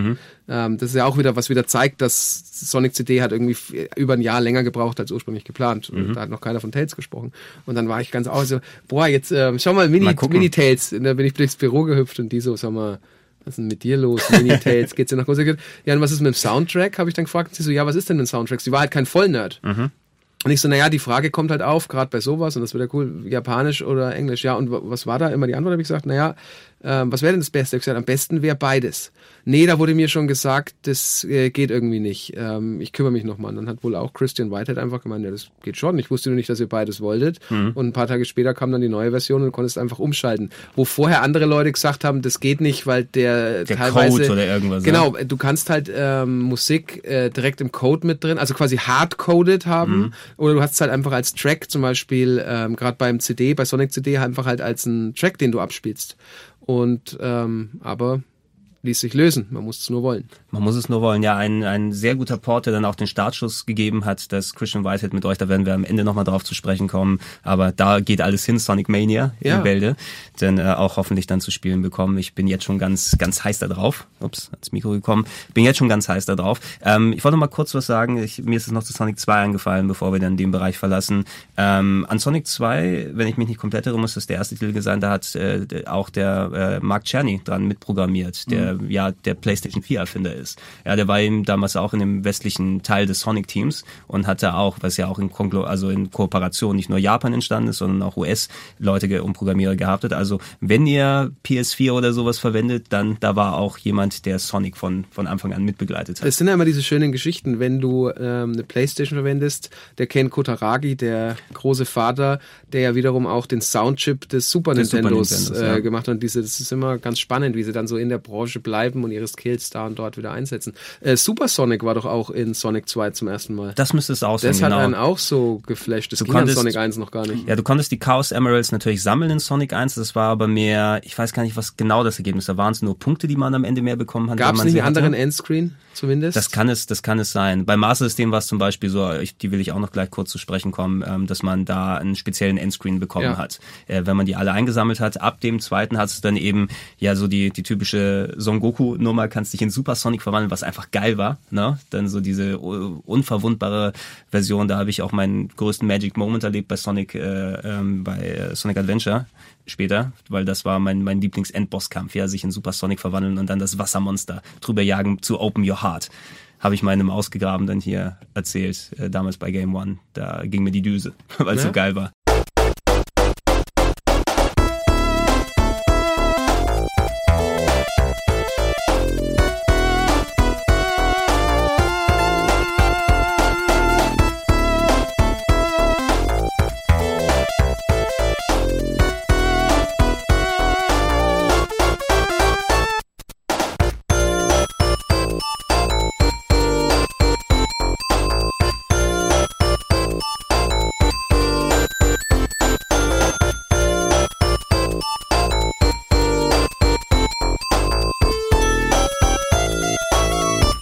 Parallel dann noch weiterentwickelt äh, Sonic 3 äh, und das war ja auch nur so mal so eine spezielle Geschichte, weil Sonic 3 ist hier an sich zweigeteilt worden. Das Sonic 3, was wir bekommen haben, gab es ja relativ schnell danach noch, was wir damals für Sonic 4 hielten, was wir später gemerkt haben, das war gar nicht Sonic 4, aber Sonic und Knuckles. Mhm. Ähm, das Spiel ist so umfangreich gewesen, dass man es quasi in so zwei Hälften aufgeteilt hat, das Sonic 3. Das Modul, was das Sonic 3 rausgekommen ist, das konntest du in das Modul von Sonic und Knuckles, was es so ein Jahr später gab, draufstecken. Völlig und dann hast du ja. die Vollversion in Sonic 3 und Knuckles bekommen, wo diese Level dann zusammengefercht wurden. Ähm, und du hattest natürlich dann auch das erste Mal Knuckles mit dabei als erstmal Bösewicht und der war doch auch noch spielbarer Charakter, war auch direkt. Genau, und dann ne? konntest du ja mit äh, Knuckles in Bereiche reingehen aus Sonic 3, die du vorher nicht gesehen hast. Weil er, weil er draufklettern kann. Genau, ne? ja. Also ähm, die Planungsphase hätte ich gern mal erlebt. Äh, muss ein Riesenaufwand gewesen sein, aber genauso ähm, gestört eigentlich, dass Sonic 2 ein Jahr nach Sonic 1 mhm. rauskommt, weil du ja nicht sofort damit anfängst. Also die hatten weniger als zwölf Monate für Sonic 2 und dafür ist das Ding so rund und so gut und du konntest dir ja damals keine Bugs erlauben, weil mhm. da war nichts mit Patch. Wenn sie drin sind, sind ähm, sie drin. Hast Pech und gehabt. ja, wir können über den technisch etwas unzulänglichen Splitscreen-Modus ähm, reden, aber allein, dass du halt dir noch die Zeit nimmst, sowas wie Super Sonic in den Sequel, wo du, sag mal, die hatten vielleicht, ich sag mal, die, die hatten vielleicht neun Monate von Produktionsbeginn Beginn mhm. für Sonic 2. Ähm, und dann noch die Produktionszeit, die du ja für die äh, physischen Module brauchst. Also ähm, das muss zugegangen sein. Und dann so ein Spiel. Ja, ja? dem man es dem man's eben auch nicht anmerkt. Ja. Also ich, ich, ich würde auch legitim sagen, wenn jemand sagt, Sonic 3 oder Sonic 3 und Knuckles sind sein, sein Lieblings-Sonic, kann man auch unumwunden dann zugeben. Ich hatte das Gefühl, dass mir der Zweier insgesamt besser gefiel, so was das Leveldesign und alles anging. Aber es ist natürlich auch gerade optisch, in optischer Hinsicht alles cool. Und wenn du das erste Mal mit Knuckles in dieser Mushroom Zone unterwegs bist, bei Sonic und Knuckles ist ja, oh, die denken sich neue Gimmicks aus, neue Steuerungsgeschichten, wo es nicht nur auf Geschwindigkeit ausgeht, sondern auch, wo du mal Geheimverstecke entdecken kannst. Ähm, diese Modulaufsteckgeschichte war eben auch ein ziemliches Unikum, was ich in der Form nicht Die dann auch mit in an, also mit, mit starken Abstrichen, mit Sonic Sonic 1 und Sonic 2 genau, zu anders, die, einen anderen Titelbildschirm. Titelbildschirm und du hattest, glaube ich, unter, wenn du bestimmte Sonic 1 Module benutzt, konntest du nochmal eine der alten Bonusrunden spielen. Irgendwie sowas, ne? Ähm, die waren ja auch mal ganz cool, die Bonusrunden, ja. die quasi als fast schon Tech-Demos eingebaut wurden, weil Sonic 1, die, die Bonusrunde war eben dieses drehende Feld, was fast schon Mode 7 mäßig war, wo du ja. auch nicht das ist, das potenziell so auf dem mhm. Mega Drive geht. Beim 2 war es dann diese Röhre, wo man in 3D entlang läuft und der Dreier hatte dann diese Sphäre, wo man die, Fahr die Kugeln einfärben muss. Ja. Ne, was natürlich da auch in Sonic und Knuckles dann weitergetrieben wurde. Der Dreier hat halt diesen, meiner Meinung nach im Nachhinein unangenehmen Schritt gemacht zu dieser Pseudo-Render-Optik, die ja mhm. Donkey Kong auch so beliebt mhm. gemacht hat. Man muss es ein, auch, sah man ja, ja, man muss es ein bisschen plastischer machen und ein bisschen weg von dem Cartoon-Look, von dem Cartoon, von dem Pixel-Look, mhm. also ein bisschen hier die Technikkomponente und das ist so die nächste Generation und Jurassic Park und ihr wisst ja alles gerendert und ähm, das mag vielleicht zu der Zeit ganz cool gewesen sein, aber im Nachhinein hat es Sonic 3 sicher nicht gut getan. Mhm. Ähm, du hast noch zusätzlich eine andere Sache, weil ihr gerade auch schon Knuckles und Tails erwähnt habt, dass irgendwie sozusagen das, das Universum ein bisschen, ein bisschen expandiert ist. Also bei Mario fängt, hast fängt du ja immer, es dann an und seine Punkt, Punkt, Punkt Freunde? Ja, ja, nee, das noch, können wir ja später bestimmt reden, aber einfach nur so, dass halt der Charakter an sich halt keine neuen Fähigkeiten dazu kriegt, durch Verkleidung, so wie es halt irgendwie Mario oder so Stimmt, gekriegt hat, ja. sondern er kriegt halt andere Charaktere dazu, die dann bestimmte Sachen übernehmen für den Spieler, aber der Charakter an sich verändert sich nicht. Mhm. Was natürlich ein größerer Aufwand ist, weil du einen kompletten neuen Charakter mit Animationsphasen und mhm. alles machen musst und nicht eben deine vorhandenen, du musst nicht Mario einfach nur eine Froschmaske anziehen, wie du es hast, sondern musst komplett neue Charaktere schaffen, die dann das Feld entsprechend erweitert haben, der, der Sonic-Kollegen, die mit äh, dabei sein können. Ähm, ja, auf dem Mega Drive sollte es da noch nicht ganz Schluss sein, denn es gab noch, ähm, wurde das Rendern, äh, die Renderoptik angesprochen hast, Fabian, ja später noch dieses Sonic 3D Blast, was ja auch, glaube ich, erstmals nicht in Japan entstanden ist. War es Traveler's Tales oder so, die es gemacht haben? Das war dieses halb isometrische, was es ja. auf dem Mega Drive und dann später auch auf anderen Konsolen gab. Das ignoriere ich aber immer. Das ist auch, passt ein bisschen zusammen. Da gab es auch in der Arcade dieses Sega Sonic the Hedgehog, was auch sehr ähnlich ja. war. Ne? Mit auch so ein, war das, gab es nicht sogar eins mit Trackball? Das war, das ist das, das war das, Trackball, ja. genau. Okay. Das Sega Sonic the Hedgehog. Ja. Und da war auch noch ein neuer Charakter wieder dabei. Ich weiß nicht mehr, welcher es war. Vielleicht, äh, Mark hat sein äh, 20th Anniversary Buch äh, dabei und blättert da gerade ein bisschen. Das ist doch das 20-Jährige, ne? Das ist dieses History of Sonic the Hedgehog von ähm, Pix and Love. Ja, du weißt ja, das musst du ja leider abgeben, wenn du hier rausgehst. Ja, der Fabian unterschreibt das, ne? dann wird's vertickt hier. ja. da geht's, da geht's gleich bei, bei Ebay mit drauf. Ähm, ich möchte persönlich noch eine Lanze brechen als Master System Kind für die Master System Version Ne? Ja. Weil ähm, den ersten äh, Speedrun, den ich übrigens jetzt hier gerade auch für unsere Speedrun-Sendung Speedrandale und äh, ich bin da jetzt schon auf äh, knapp 30 Minuten runter, dass ich den durchspielen kann. Da habe ich auch die Geschichte erzählt. Ich konnte das früher so gut spielen, dass ich innerhalb von so 25, 30 Minuten durch war und ich war, als ich in den Kaufhäusern hier war und die Spielstation vom Master System 1 mit ähm, Sonic 1 aufgebaut war, wenn du es durchgespielt hast, dann ähm, konntest du, also quasi der Abspann, wenn er zu Ende war, dann ist es auf dem Abspannbildschirm geblieben. Es ist also nicht wieder zurückgekommen und die Spielstation hier hatten kein Loch, um den Reset-Button zu drücken auf dem Master System. Also war es dann dead bis zum Abend. Genau, das, äh, ich hab, bin also morgens hingegangen, habe es einmal durchgespielt und wenn ich ein paar Stunden später wieder geguckt habe, die Kaufhausleute hat es nicht interessiert, aber ich habe irgendjemandem das Sonic 1 Zocken verleidet, indem ich dann einfach diese kaputte Spielstation ein bisschen einmal resettet Stimmt, habe. das war diese Animation, wo er mit, seinen, mit diesem Victory-Zeichen so aus dem Bildschirm springt, ne? Ja, Ja. ja, da er, er singt dazu noch ein kleines bisschen, äh, weil die Musik von Yuzo Koshiro auch war auf der bei Sonic 1, inklusive der der fantastischen Bridgestone Musik, die ein bisschen an Janet Jacksons Together Again, glaube ich. Das ist auch erinnert. wieder so was, ähm, was man gern irgendwie vergisst, wie unheimlich wichtig der Soundtrack bei Spielen ist. Ich glaube, Sonic ist so ein Top 5 Beispiel, Ja. das ähm, kleinere Schwächen im Gameplay und im Tiefgang einfach damit ähm, kompensiert, dass die, sagt man, Immersion, ja, dass das alles so schön ineinander greift. Ich höre diese Musik, ähm, das funktioniert auch bei Sonic 2 und es macht Klick und ähm, es geht mir gut. Ich glaube, das liegt aber auch daran, weil Sega einfach die Erfahrung der Arcades hatte. Also ich sehe jetzt sowas wie Outrun auch vor mir, wo man halt merkt, dass die Soundtracks einfach viel, viel dynamischer waren und ganz anders angelegt als bei anderen Videospielen-Konsolen. Also da war Sega eigentlich immer sehr, sehr federführend, was die Musik und Soundtracks angeht. Ja, musikmäßig eh, also was, was Chiptunes angeht, du hast viele, sehr viele gute Künstler natürlich, aber der Stil Sega war schon unverkennbar. Na, auch wenn es andere Leute waren, die dann die Outrun oder die Sonic-Musik gemacht haben, aber du hast schon gehört, das gehört zusammen. Und das passt auch schon, auch schon da ganz gut rein. Ähm, zu den Master System-Versionen nochmal. Sonic 1 war ein anderes Spiel als auf dem Mega Drive, war mit neuen Leveln anders aufgebaut. Ich fand es natürlich super geil damals, vor allem, weil es auch die einzige Version war, die ich zu, zu Hause spielen konnte und das andere nur im Kaufhaus. Im Nachhinein natürlich ist es nicht so gut wie das äh, Sonic auf dem 1 auf dem Mega Drive, aber es hat seinen ganz eigenen Charme, seinen reduzierten Charme. Und das 2 ist tatsächlich auch ganz gut. Das wirkt sogar, das ist sogar komplett anders verglichen als mit Sonic 2 auf dem Mega Drive. Da sind eigene Zones, Tails war mit dabei, äh, Endgegner noch mal ein bisschen aufwendiger gemacht und äh, später gab es noch dieses Sonic Chaos, aber das hatte ich nicht mehr richtig gespielt, weiß ich noch. Das war dann kein Vergleich mit Sonic 3, aber hat die, die Linie da so ein bisschen weitergemacht. Und die für mich persönlich nicht ganz so guten Game Gear Fassungen, weil Game Gear natürlich alles schön und gut, aber die haben den Bildausschnitt sehr, sehr eng gewählt für Sonic. Plus mit- schnelles Scrolling auf dem Schnelles Schirm. Scrolling und sowas. Ich habe versucht, das da zu spielen, wo ich die Master System Version kannte und ich bin bei den ganzen Endgegnern abgekratzt, weil ich immer da reingelaufen bin und man die Projektile nicht sehen konnte. Also fand ich es da dementsprechend nicht so angenehm. Ähm, man hätte sich denken können, wenn Sonic auf dem Mega Drive so erfolgreich ist, Sonic 3D Blast geschenkt, ne, dass da nochmal mehr Spiele dann stehen. Aber als die Sega Saturn Zeit anfing, Natürlich, Mario ist am Arbeiten, ne, da wird's bald ein 3D-Game geben und ist ja auch alles super und gut geworden mit Mario 64. Was war mit Sonic passiert auf dem, auf dem Sega Saturn? Ne, da war nur dieses, ähm, dieses Rennspiel, müsste doch auf dem Saturn gewesen sein, wie hieß es nochmal, Sonic A?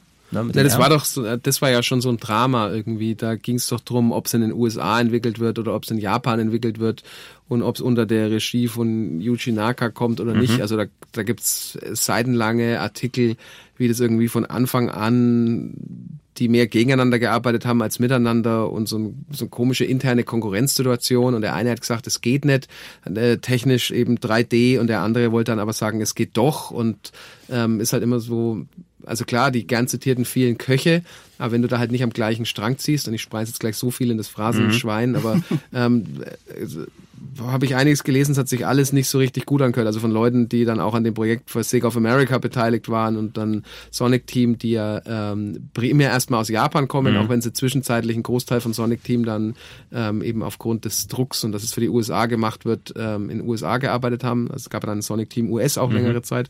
Ähm, das hat halt einfach nicht die Abstimmung nicht Das ist funktioniert. auch ein bisschen schwieriger. Also wenn du dir überlegst, dass zum Beispiel, weil der Vergleich mit Mario immer kommt und das wird ja halt, wie gesagt, auch durch die ganze Geschichte irgendwie, wenn wir heute darüber sprechen, einfach so weitergehen, dass ähm, für Mario, der halt sich nicht so schnell bewegt, das einfacher ist in 3D sich halt ein Spiel vorzustellen und Genau. für Sonic, dessen Merkmal halt die Geschwindigkeit ist, in 3D plus irgendwie Motion Sickness und hast du nicht gesehen und die Engines waren dafür einfach gar nicht geschaffen, dass du sowas wirklich in 3D machst und wir merken das ja auch bei den bei den Sonic Spielen, die dann 3D haben, dass das auf eine bestimmte Beweglichkeit sozusagen Mhm. innerhalb des Levels limitiert ist, weil es halt nicht ganz frei Du musst ja auch sehen, welchen gigantischen Spagat und auf welches Risiko Nintendo gegangen ist, um diesen Schritt zu machen. Ja.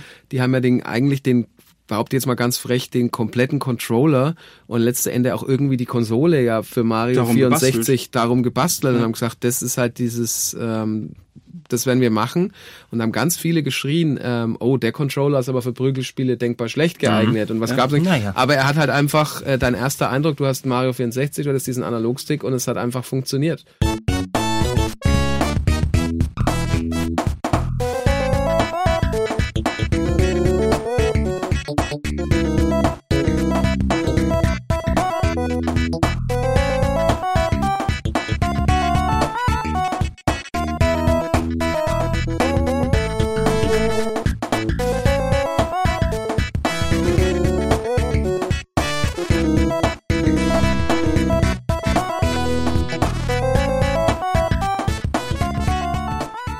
Und ich meine, Saturn und Sonic ähm, ist sicher kein glänzendes Ja. Kapitel in der langen so, Geschichte. so gut der zweite äh, Saturn-Controller zumindest gewesen ist. Den ersten, mit dem bin ich nicht ganz warm geworden. Du hattest ja auch noch dieses, äh, das Knights Pad, Ja. das ja auch quasi schon einen Analogstick hatte.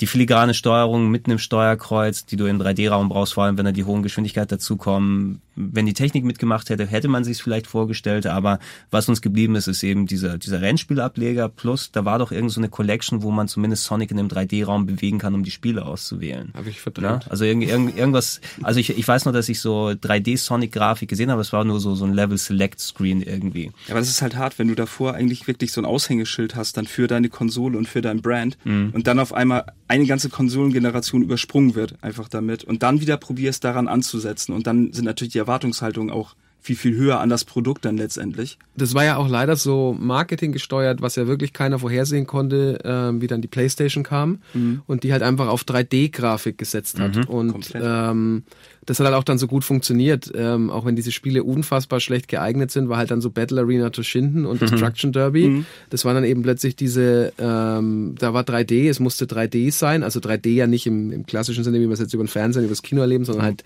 Polygonoptik. 3D-Grafik, dass du in den Raum, in dem Raum dich bewegst und eben nicht mehr äh, seitlich 2D ähm, klassische Pixeloptik hast und der Saturn war halt einfach eine 2D-Konsole und noch dazu kompliziert zu, äh, kompliziert zu programmieren. Und dann kommen die Leute hin und sagen Mist irgendwie ähm, wir verlieren echt gerade Land und die Playstation und alle schreien und tecken und wie geil das alles ist. Und wir haben überhaupt nicht die Effekte und überhaupt und das Ding ist schwer zu programmieren.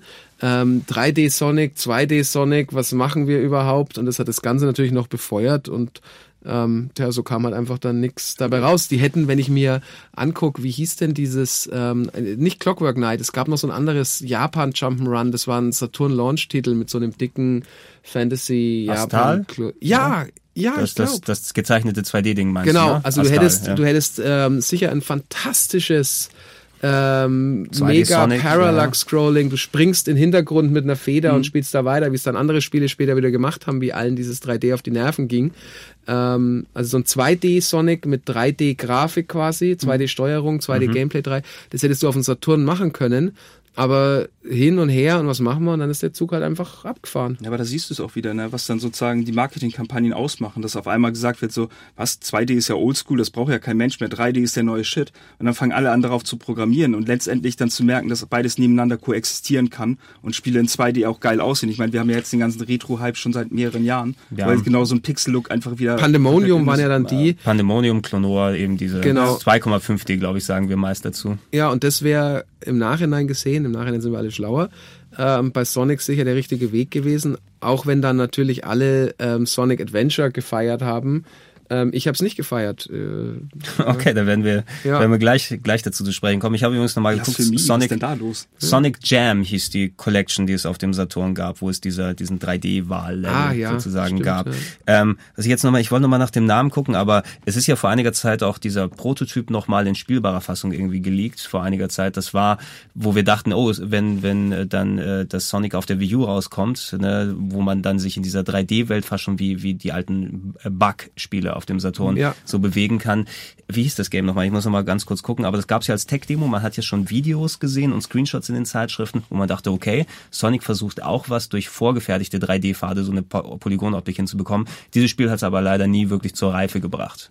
Ne, sondern war mehr als Prototyp übrig geblieben. Ich muss ja, mal gibt gucken, immer nur so hieß. geleakte Footage und sieht aber eigentlich alles ganz schlimm aus. Ja, also ich glaube auch nicht, dass daraus zu der damaligen Zeit ein richtig gutes Spiel entstanden wäre. Und wenn, dann wäre es ein bisschen restriktiv gewesen, wenn du dann trotzdem eben diese, diese Ebenen dann dir dann zusammenzerrst. Aber es ist ja Ähm, nur ein Zeichen dafür, dass die Leute probiert haben, was zu machen. Also das wirklich, die wollten was machen, aber es ging halt einfach nicht. Ja, oder nicht in der Zeit, die du halt bräuchtest. Ähm, Gerade eben dieser Schritt zu 3D, der die ganze ähm, Programmierung tatsächlich ähm, erstmal aufwendiger macht und komplexer macht und über Steuerung brauchen wir noch gar nicht reden. Und plötzlich wird auch die Framerate viel relevanter, was die gerade bei dem Sonic-Spiel die Ja. Steuerungsabfrage angeht.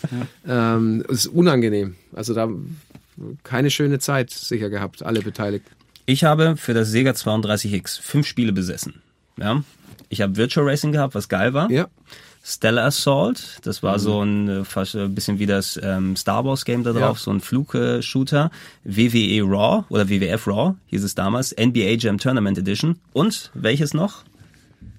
Wenn wir schon beim Sonic Podcast hier sind, Knuckles Chaotix. Oh, okay. Hat, es- hat ja. es jemand ja. von euch mal besessen oder gespielt? Besessen nicht, aber äh, gespielt bei ges- Freunden, aber gespielt, aber es hat halt so gar keinen Eindruck hinterlassen. Nee, leider nicht. Ristar habe ich, glaube ich, gespielt, aber das war Mega Drive. Rista war Mega Drive, war Ja. aber auch vom Sonic-Team, wenn ich mich Ja. nicht irre. Ne? Da war auch irgendwie eins der, äh, ich weiß nicht, ob Rista selbst oder irgendwie dieses ähm, Hasenwesen, was da im Spiel drin war, ob das eins der Urdesigns von Sonic gewesen ist. Weil bevor sie sich auf den Hedgehog festgelegt haben, gab es ja auch noch andere Prototypen-Designs. Ich glaube, da war Rista auch irgendwie mit dran verwandelt. Ist immer noch ein geiles Spiel übrigens. Also ist auch ja auf den diversen Compilations mit drauf und kann ich sehr, sehr empfehlen. Knuckles Chaotix, ähm, sehr, sehr merkwürdig. Erstmal, Sonic ist nicht dabei in diesem Spiel, sondern Knuckles als Hauptcharakter, inklusive einer komplett anderen Riege, irgendwie vier, fünf andere Figuren. Und die Level, die du gespielt hast, du hast immer ähm, quasi zwei Charaktere gleichzeitig gesteuert, die von einem Gummiband miteinander verbunden waren.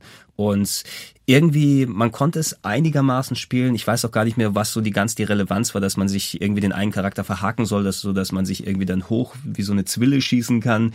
Also ich weiß nicht mehr, ob das wirklich dann so gut funktioniert hat, äh, aber ich war ziemlich enttäuscht, weil ich habe zumindest ein Sonic-artiges Game erwartet, was cool, es sah zwar cool aus von der Optik, aber spielerisch war das nichts Halbes und nichts Ganzes.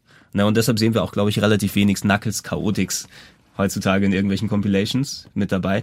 Gerade hat jemand äh, Sonic reingehackt, ne, so einem Fanpatch, ja, dass Sonic da jetzt auch spielbar ist, aber ursprünglich überhaupt nicht und kann man auch ignorieren.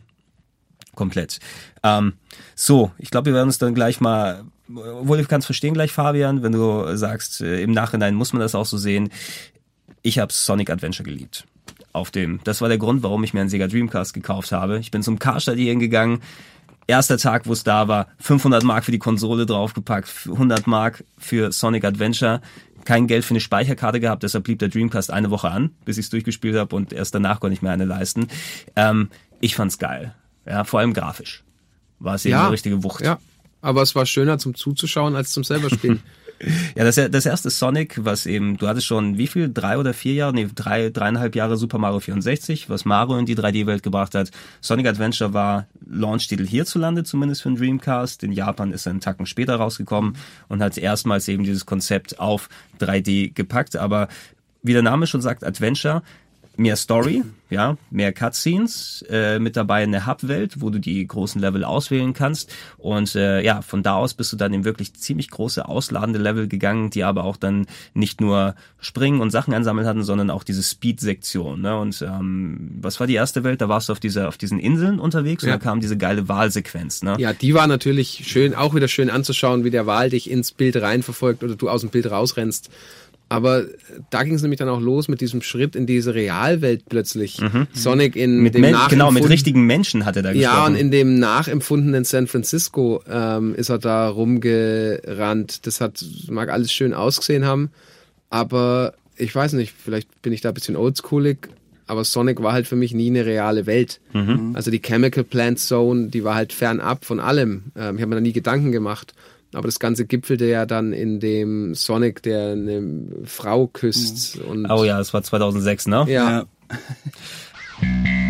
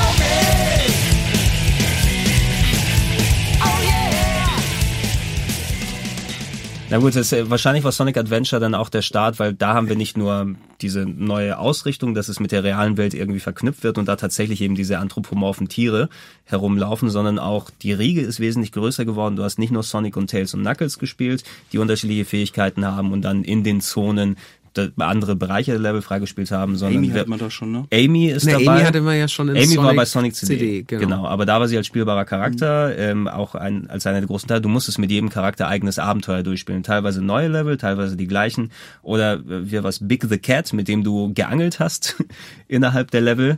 Und das musst du mit allen dann durchspielen, damit du auch alle Chaos Emeralds verdienst und am Ende das richtige Ende freischalten kannst. Und da war mein Magic Moment dann auch wieder, wo ich mich dann in Super Sonic verwandelt habe und zu Open Your Heart, Gitarrenrockmusik übers Wasser gelaufen bin. Aber war dieser Moment es wert, vorher diese ganzen Irrungen und Wirrungen in der Welt des äh, Spieldesigns zu durchleiden? Ich, ich gebe auch unumwunden zu, ich bin wahrscheinlich verblendet gewesen damals vor oh, Grafikpracht und die Geschwindigkeit und so geile Momente, wie sie da sind, aber spielerisch war es natürlich auch nichts ganz Halbes und nichts Ganzes, äh, vor allem eben, wenn die Kamera auf einmal angefangen hat, sehr wild hin und her zu, zu juckeln und äh, du öfters mal gestorben bist, wo du nicht wusstest, warum. Ne? Und du, du hattest ja keinen Kamerastick Ja. auf dem Dreamcast, ne? sondern bist ja darauf angewiesen, dass die Kamera dann selbst ihre Geschichten anstellt. Ich habe es, glaube ich, auch spätestens dann gemerkt, Sonic Adventure 2 ähm, gilt für viele ja auch mit als eines der besten, die zumindest die Adventure-Sachen mögen. Ähm, ich glaube, da war meine, meine Honeymoon-Period schon vorbei, denn ich fand Sonic Adventure 2 ziemlich scheiße.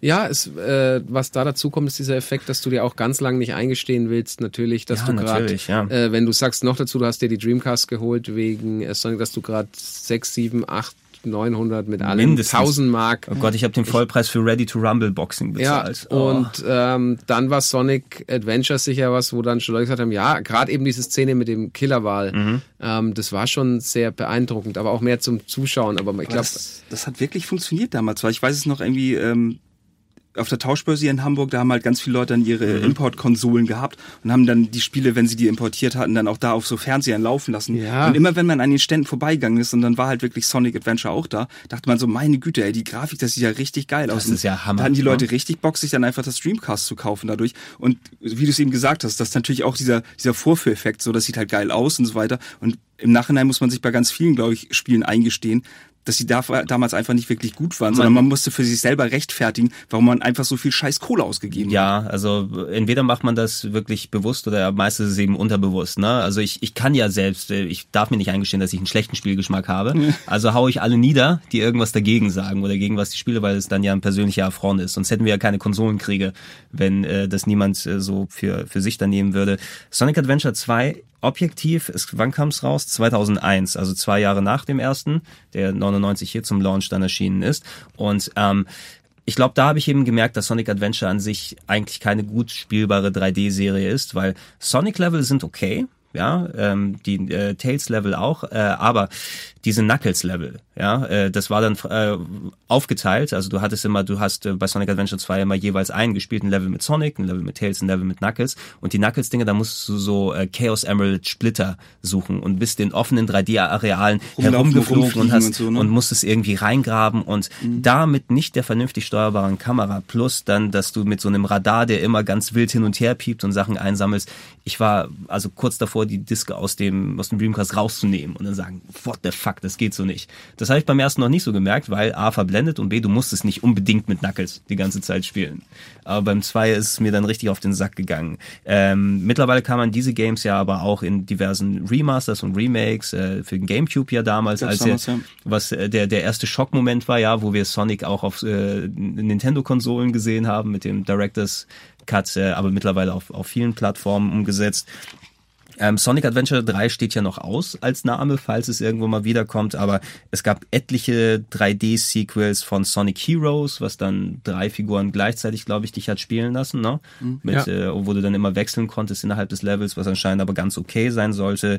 Shadow the Hedgehog, hey, Moment, das war kommerziell sehr erfolgreich. das kann ich mir sehr, sehr gut vorstellen, ja. Er hatte ja auch, wenn Sonic nicht mehr diese Attitüde über hatte aus den 90ern, Mitte der 2000er, dann brauchtest du jetzt eben sein, sein Gegenstück, ja, Dark Brooding Violent Hero und er hatte Schusswaffen. ja, und Das Raketenschuhe. Raketenschuhe und Schusswaffen. Also zum Vermarkten war das cool. Das war eigentlich die logische, eigentlich hätte das viel früher kommen müssen. Weil wir davon reden, Sonic ist ja cool. Und Mhm. ähm, Es gab dann ja die Leute, das ist ja schon ein Stückchen her, die das dann, äh, diese Entwicklung ganz schlimm fanden und auch das Spiel so gebasht haben. Aber für Sega war ja Shadow ein Riesenerfolg.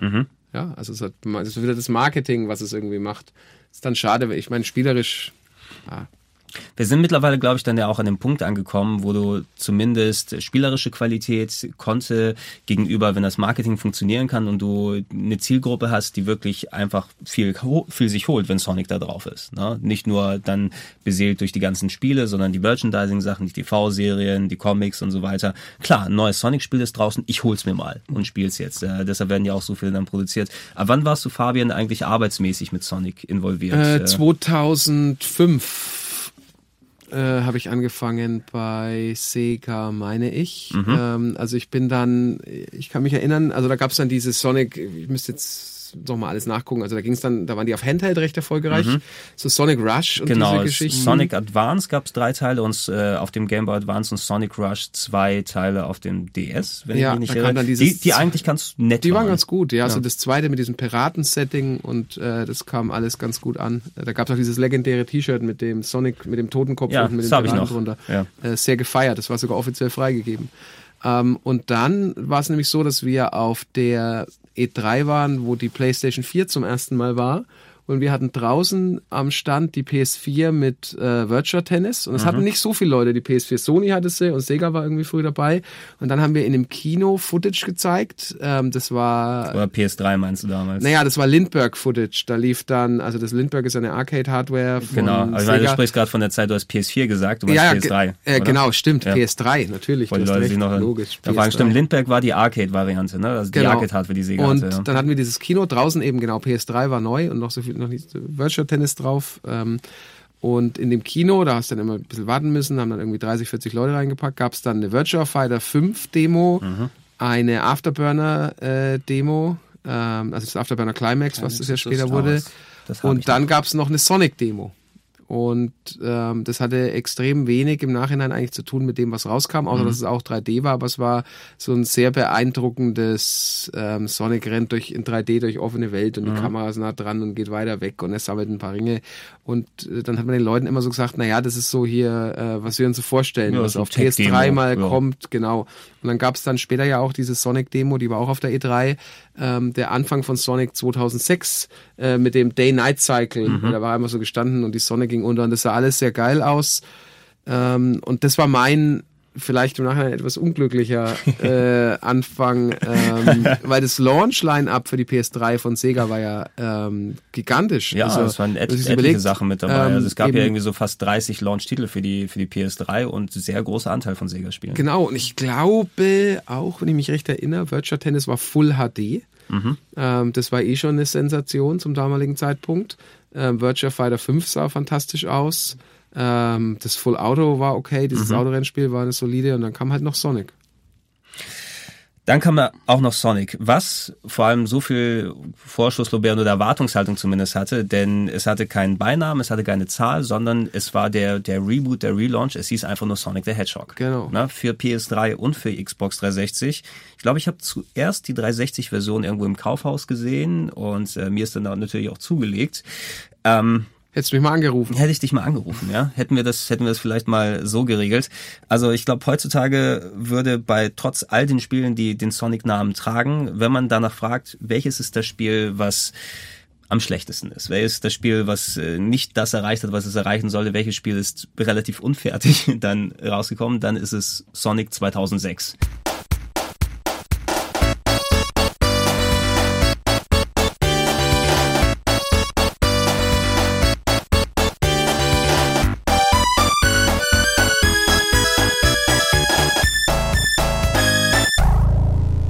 eine komische Story, ja, wo Sonic eben dann irgendeine Prinzessin aus einem Land retten muss und die am Ende sich dann auch äh, küssen, ne? Und äh, in einer Hafenstadt, wo nach jedem Screen, wo du durchgehst, mindestens 25 Sekunden Ladezeit hast. Ja.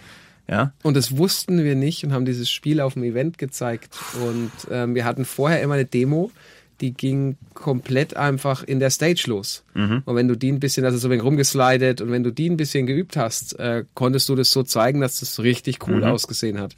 Und dann kriegen wir für ein Event in der Schweiz wieder halt eine updated Version. Das ist manchmal ganz gut, paar mehr Frames, bisschen mehr gepolished. Und die hat aber immer in dieser Stadt angefangen. Und dann hast du halt so einen 45 Minuten Line-Up-Slot gehabt, wo du halt kurz Virtual Fighter, Tennis, hast immer schön umgeschaltet. Ähm, oder die musste die Konsole teilweise sogar neu booten, weil so viele Debugs hattest du nicht. Und dann kam dieser Moment, wo wir in dieser Stadt standen. Und die Leute haben so, also, ja, müssen wir kurz mit, kurz mit dem reden. Und dann so, ja, wann geht's denn los? Es ging nie los. Ja, der Einstieg ist ja vor allem nicht nur, dass du mal reden musst, dass die Ladezeiten groß sind, sondern selbst wenn du weißt, was du machst, du musst ja irgendwie diesen, diesen Lichtpfad, der, oder du musst so einen Pfad über so eine große Wasseroberfläche, die du nicht springen kannst, dann durch Adventure-Elemente lösen. Das dauert immer noch auch so 20 plus Minuten. Ne? Und wenn du dann einmal drin bist, kommst du erst dann überhaupt zum Ingame, was du zeigen kannst. Ja. Seid ihr gar nicht erst, erst darauf gekommen. Und auch selbst wenn man dann in den Leveln gewesen ist, also äh, das Game hatte einfach viele Bugs. Ja, Kollisionsabfrage funktioniert nicht richtig, wenn man den Stick irgendwie in eine Richtung hält, die man nicht halten sollte. Auf einmal springt Sonic durch Wände und taucht unten wieder auf. Es gibt sehr viele Speedruns äh, mittlerweile, wo die Leute einfach diese ganzen Sachen ausnutzen, ja, weil der Wahnsinn hat anscheinend auch Methode äh, mit dabei. Aber ansonsten ist es ja eben diese diese traurige Fußnote, die übergeblieben ist. Der Soundtrack war ganz geil. Der hat mir gefallen. War alles. Also das war dann aus meiner Sicht war es halt so, dass du dich dann einfach auf die anderen Sachen äh, fokussiert hast und hast es. Ich, viele Sätze endeten mit ja, aber äh, Ding ist doch total geil. Ja, wir sind für das äh, Spiel und auch für das Line-Up ja nach Japan geflogen und waren bei. Ähm, das war für mich ein toller Moment. Ähm, oder eigentlich für alle war es ein toller Moment. Wir waren in dem Kreativ-Meeting-Raum von Sonic Team, den wir vielleicht mal irgendwann, ich hatte den schon mal gesehen in der Electronic Gaming Monthly oder so, so ein komplett weißer Raum. Mit endlich stehe ich da. Und, ja, dann waren wir da drin und dann gab es da halt die Sonic-Demo. Und obwohl du natürlich bei so einer Demo immer viel dich auf das fokussieren kannst, was gut ist, hast du schon gemerkt, dass es ein äh, schwieriges Projekt wird, auf jeden Fall. Sage ich jetzt mal ganz freundlich ausgedrückt. Das war eine interessante Zeit. Ja. Letzten Endes ja leider nicht so gut aus den Startlöchern gekommen. Sonic in der PS3, Xbox 360 Ära. Ich glaube, äh, Sonic hatte da aber das Glück dann auch, dass zumindest es war ja immer noch rentabel, Sonic-Spiele zu machen. Man kann ja jetzt nicht aufhören, Sonic-Spiele zu machen und gucken, was man dann damit anstellt, dass die Nintendo Wii so erfolgreich gewesen ist. Und da gab es ja auch zwei Games, die konzeptionell ein bisschen anders waren, Mhm. mit ähm, Sonic and the Secret Rings und das Black Knight. Ja. Auch, auch noch rausgekommen. Marc, die, hatten wir die damals auch gemeinsam gespielt? Ja, wir haben die auch gespielt, da waren wir auch bei dem Pressevent und haben uns das dann angeguckt direkt. Ähm, hat halt probiert, irgendwas Neues zu machen. Ne? Ich meine, das muss man ja wirklich dann auch ähm, Sega lassen in dem Zusammenhang, dass man probiert, sich ein bisschen dem Markt anzupassen und dann auch die Figuren, wenn irgendwelche Sachen nicht mehr klappen, einfach äh, ja umzu. Und halt, die, es war auch eine jüngere Zielgruppe. Also wie, und das, die waren auch beide ähm, kommerziell extrem erfolgreich. Aber die Leute, die sich beruflich damit beschäftigen und presseseitig drüber schreiben, die auch schon länger dabei Eine sind, ganz andere Sicht, ne? für die war das äh, sehr verstörend. Und wenn du auch diesen Leuten, und wir hatten es ja vorhin davon gesagt hast, dass Shadow auch eine erfolgreiche äh, Sache war, für sie, also, nee, das kann ja nicht sein hier, das ist alles ganz schlimm, aber ähm, ja, ähm, da waren wir damals mit Sonic Team, genau, in Deutschland unterwegs für ähm, Sonic und ähm, die Goldenen Ringe hieß es. Wir haben sie, glaube ich, komplett lokalisiert. Ähm, das war cool, war gut. Aber das ist die Sache auch, was, was bleibt dir denn übrig? Also Sonic ist halt wirklich immer, alle erwarten dann wieder ein 2D-Spiel oder so nach einer gewissen Zeit und ähm, wenn das für Kinder, also für, ich fand es für Kinder, ich habe es auch für eine Kinderzeitschrift damals getestet und ich fand es halt wirklich für Kinder ist es einfach geeignet gewesen. Ob ich das persönlich jetzt super geil fand oder mir lieber ein 2D-Sonic vorgestellt hätte, darum ging es ja gar nicht. Es ging ja nur darum, ob es für die Zielgruppe passend ist. Und für Kinder war das auch mit dem Schwert und so, das war einfach echt cool, mit kleinen Quicktime-Events noch dabei und bisschen rumgefuchtelt, Ja. aber das ist natürlich schon, ähm, das, das war ja bei Sonic 1 so krass, wenn wir wieder ganz zurückgehen, auch die Präzision, wie die Level gebalanced waren, obwohl du da mit einer Heidengeschwindigkeit durchgeknallt bist, du bist irgendwie immer da wieder gelandet und das konntest du steuern, das war ja nicht geskriptet, also du bist da gelandet, das ist immer irgendwie, du bist nicht ins Nichts geflogen oder hast dich da nie richtig drin verloren, du bist vielleicht mal wo hängen geblieben. Und also ein extrem präzises Spiel, wo Timing und Frames und alles extrem wichtig sind. Und dann machst du halt so ein Fuchtelding draus. Und das hat einfach viele vor den Kopf gestoßen. Ähm, auch wenn ich die, ähm, also die sind ziemlich unterschätzt, die Spiele. Das sind gute Spiele. Ja, finde ich auch. Und die andere Sache ist natürlich, weil du gerade Präzision anbringst, das ist halt wirklich auch der Unterschied zwischen 2D und 3D, weil so gern ich zum Beispiel auch Mario 3D-Spiele mag, aber du hast nie diese Präzision beim Springen und beim Schlagen irgendwie, die du in 2D-Spielen hast. Und ich weiß noch, dass wir damals ähm, bei diesem einen Event auch von, von euch war das äh, Sonic Generations, dann ging es immer nur darum, wirklich in der ersten die schnellste Zeit zu haben und Stimmt, wie ja. geil das eigentlich war. Ja, und wirklich, ja. und dass du wirklich dann auch so richtig Skills anwenden kannst. Und bei vielen anderen Spielen, sei es nun irgendwie Sonic and the Black Knight oder so, da ging es nicht wirklich um Präzision, da ging es einfach nur um Spaß. Ja. Und da auch viel storymäßig hat man sich ja auch einiges getraut für die Leute, denen die Story dann wichtig ist. Diese ganzen Running Gags von wegen, wa- warum mag Sonic nochmal Chili Hot Dogs? Das ist irgendwas aus einem Comic gewesen, aber so ein Futter, der weiß ich noch im Intro von ähm, Sonic and the Black Knight.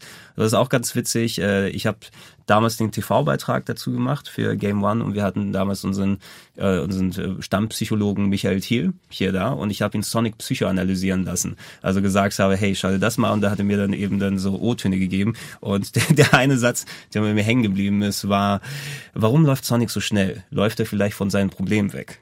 Ja. Naja. Es Also- wurde dann ja irgendwann auch, ähm, das war sicher eine Mischung aus, nicht jetzt speziell auf dieses Beispiel gemünzt, aber ähm, aus den Standards, an die man sich gewöhnt hat und an die Glorifizierung, das man ja gern so macht, der vergangenen äh, tollen äh, Zeit, wurde Sonic-Bashing ja auch äh, dann so hip. Immer so, ja, lass den doch mal, Sonic ist doch tot und immer wird der noch weiter und also was, das war alles so schlimm. So schlimm war das gar nicht. Also ich will jetzt nicht hier mich nicht hier hinsetzen und sagen, ich verteidige das Der jetzt. Apologist. Ja, also deswegen, ich brauche mal über Sonic 2006 braucht man nicht, braucht man nicht reden.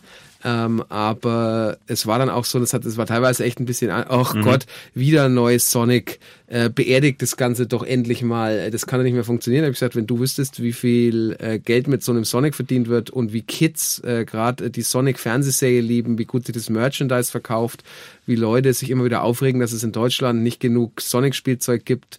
Ich glaube, ähm, du überreißt nicht ganz, äh, wie groß die das Sonic-Brand tatsächlich ist und äh, dass es nicht mehr nur die Spiele sind und dass ja, die Qualität war schlechter. Es gab, es gab schlechte, wirklich schlechte Sonic-Spiele, aber dass man dann prinzipiell immer gleich gesagt hat, oh, die sind alle schlecht, das war teilweise echt ein bisschen anstrengend. Kann ich mir von PR-Seite auch extrem Ja, früher war vorstellen, alles das besser. zu kommunizieren. Ja, viel war viel war besser, aber manches geht nicht mehr und manches willst du nicht mehr und ähm, ja. Ja, man muss, man muss dann eben sagen, die Wii-Games, die rausgekommen sind mit Black Knight und ähm, Sonic und die geheimen Ringe oder Secret Rings, haben natürlich eine, nochmal die Kinderzielgruppe angesprochen. Das heißt aber natürlich nicht, dass auch Spiele in Anführungsstrichen für Erwachsene nicht rausgekommen sind, weil auch zwei Jahre nach ähm, äh, Sonic äh, 2006 hattest du dann eben äh, oder ein Experimentenprojekt, was für mich zumindest zur Hälfte ziemlich gut funktioniert hat, äh, Sonic Unleashed, ja, was ja diese versucht hat, zumindest ein bisschen nicht nur die Sonic-Geschwindigkeit in den Leveln, die man quasi, wie du, wie du es angesprochen hast, das war ja fast schon so ein 2,5D-Spiel, Ja. ne, wo du dann Polygonoptik hast, aber das fand ich sehr cool umgesetzt war in diesen Side-Scroller-Leveln. Ne? Die Geschwindigkeit war da, auch das, ähm, der Flow, ne, wieder funktionieren muss, dass du das Gefühl hast, okay, Geschwindigkeit, aber springen unter diesen äh, Unterführungen durchrutschen und alles, das war alles ziemlich geil. Aber dann eben reingemischt durch diese Werwolf-Geschichte oder Werigel-Geschichte so ein bisschen God of War-Style-Level, ne, die es aber für mich dann leider nicht ganz so gerissen haben. Ja, den Test hatte ich damals ja für, für Game One gemacht. Mhm. Und ich weiß noch, dass es halt wirklich so ein. Einerseits hat man sich gefreut, weil die 2D-Level halt wirklich richtig geil schnell waren. Die haben echt Bock gebracht. Die, die Endgegner waren super inszeniert. Das hat richtig, richtig Spaß gebracht. Das Problem war einfach, dass ähm, diese Lauflevel waren so gefühlt fünf Minuten lang und die äh, mit dem Warehawk waren irgendwie gefühlt 40 Minuten lang. Und dann klopfst du halt dazwischen. Das war immer so ein bisschen so, du musst dich dadurch durchquälen, damit du halt wieder ein cooles Jump'n'Run-Level spielen kannst. Und ähm, ich weiß noch, dass ähm, für den Beitrag hattest du aus UK, glaube ich, ein Sonic-Kostüm Oh. angefordert für uns. Oh, da oh. musste ich dann reinschlüpfen und musste dann irgendwie in Eiseskälte dann draußen in den komischen hautengen Kostüm dann rumlaufen. Das war alles nicht freigegeben. Was für ein... Oh Gott, dann hoffe ich, das, das, das hört niemand, aber... Nee, nee, das passt schon. Ähm, das war auf jeden Fall wirklich total geil. Und dann haben wir auch so ein, so ein Dating-Kram noch gemacht, irgendwie dafür, für den Beitrag. Und das ist ich- ziemlich lustig. ja, Also wer weiß den noch, findet, du, du, ist du hast geschauspielert für die letzte Reihe im Amphitheater. Das waren alles große Bewegungen mit den Händen und die Hand an den Kopf und alles. Da hat dann waren, äh, das waren die Kollegen von äh, Dreisat, die Valentina hat da auch mal einen Be äh, Beitrag gemacht. Ich meine, das war für Sonic Generations.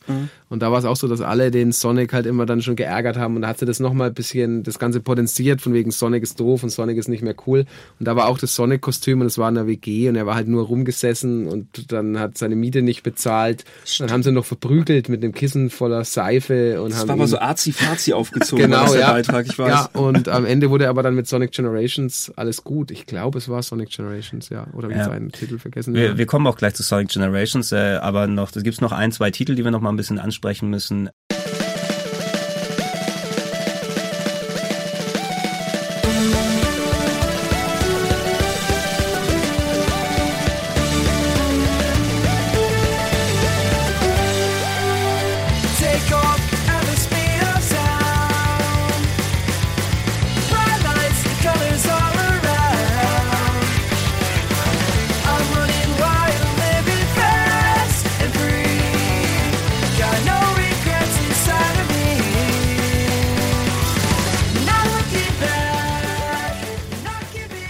Der, der danach kam, ein Titel, der auf äh, Wii und Nintendo DS rauskam, den ich aber ziemlich cool fand und das haben wir damals bei Play gemacht noch, Genau, den hab ich da war, getestet. war Sonic Colors. Ja. Ne? Und was für mich, also zumindest den guten Part, den äh, Sonic Unleashed dann mitgebracht hat mit den Sidescroller-Sachen, aber auch mit noch mehr 3D-Passagen verbunden hat, das war ein cooles, schönes, rundes Sonic 3D-Game. Da kam vor allem das, was ich vorhin meinte, dann das erste Mal, glaube ich, in der Form auf, dass Sonic halt äh, Fähigkeiten gekriegt hat durch die Wisp hießen die, ja, glaube Ja. ich, damals.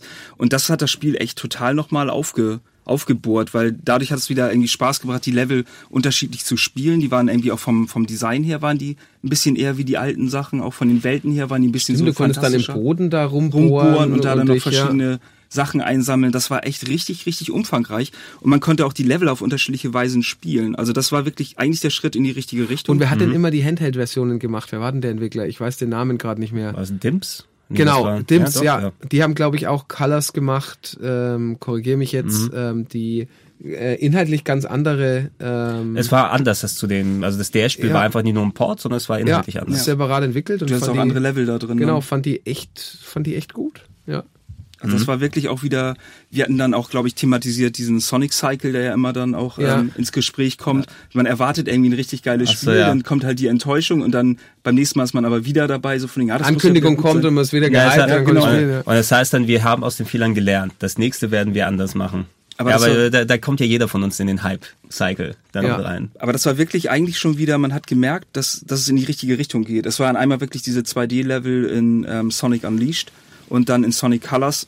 Es, das war irgendwie der richtige, der richtige Weg. Also da hat man, da konnte ich das nicht nachvollziehen, dass alle Leute mal gemeckert haben, gesagt haben, Nee, so, da war es schon, Sonic ist voll scheiße. man wollte es nicht mehr. Da war es wirklich in dem Zeitpunkt, das war auch für mich sehr frustrierend, da wollten es die Leute einfach nicht mehr gut finden. Jetzt schickt er uns schon wieder einen Sonic. Was ist denn jetzt Colors? Ist das jetzt hier ein Kinderausmalspiel? Das ist gesagt, schau's dir halt mal an. Oh ja, äh, wenn sich dann jemand, das ist ja echt gut. Ich gesagt, ja, hab ja hab ich gesagt. Ähm, ach so, naja, aber wer, wer will das denn? Ich gesagt, hm. Ist ja noch für Wii und da hatten wir ja die anderen Kinderspiele drauf. Also Genau, ja. Dementsprechend. Ah, nee, ich fand, es war eine angenehme Überraschung und zumindest für mich dann das weitergeführt, was ähm, dann Sonic Unleashed zumindest zum Teil versprochen hat.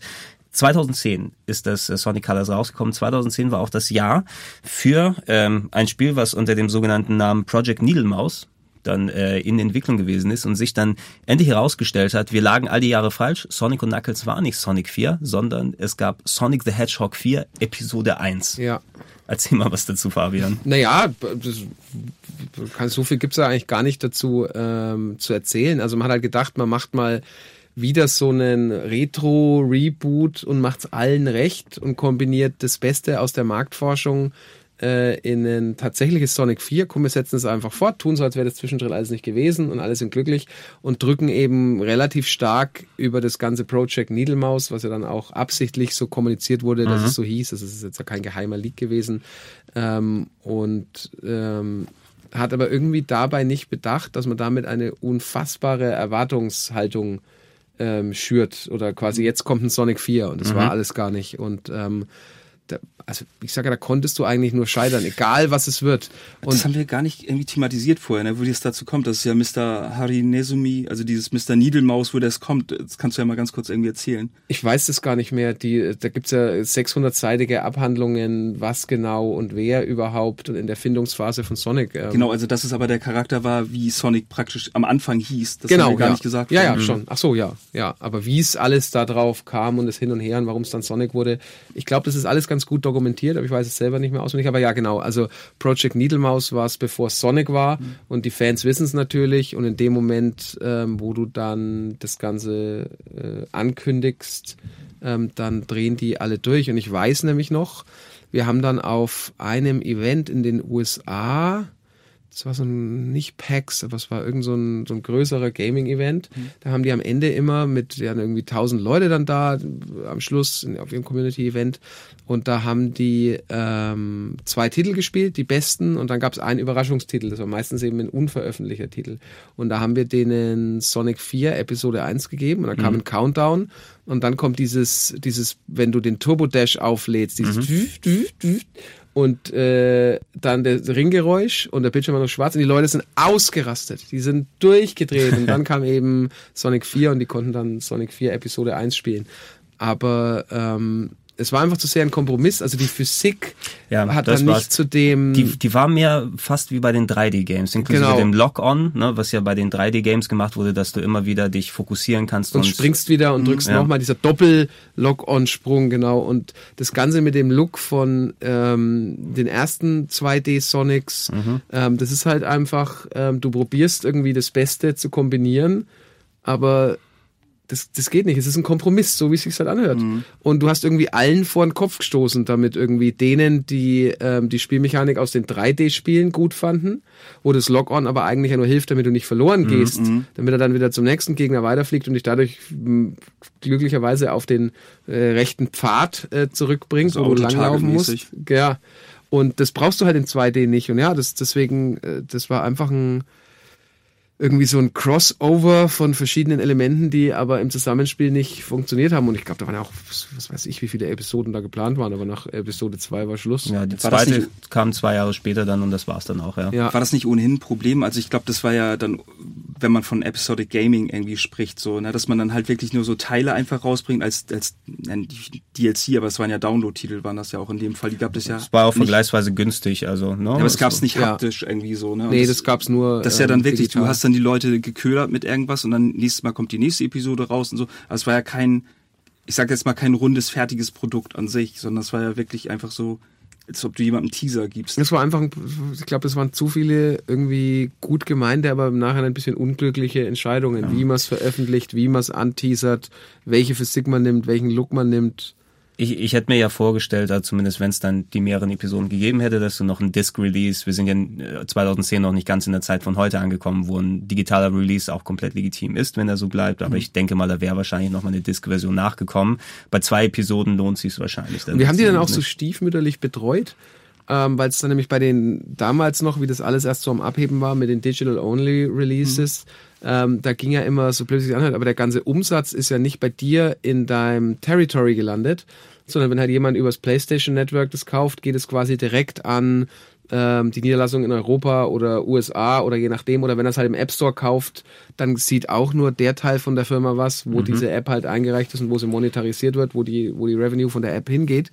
Und dann war es immer so, na ja, wir können schon was machen dafür in Deutschland, aber du, der ist bei uns nicht so groß, weil du hast ja keine, keinen klassischen, was man spricht dann immer vom Forecast, wie viele Einheiten wir Ja. die verkaufen, weil ähm, es gibt's ja gar nicht physisch.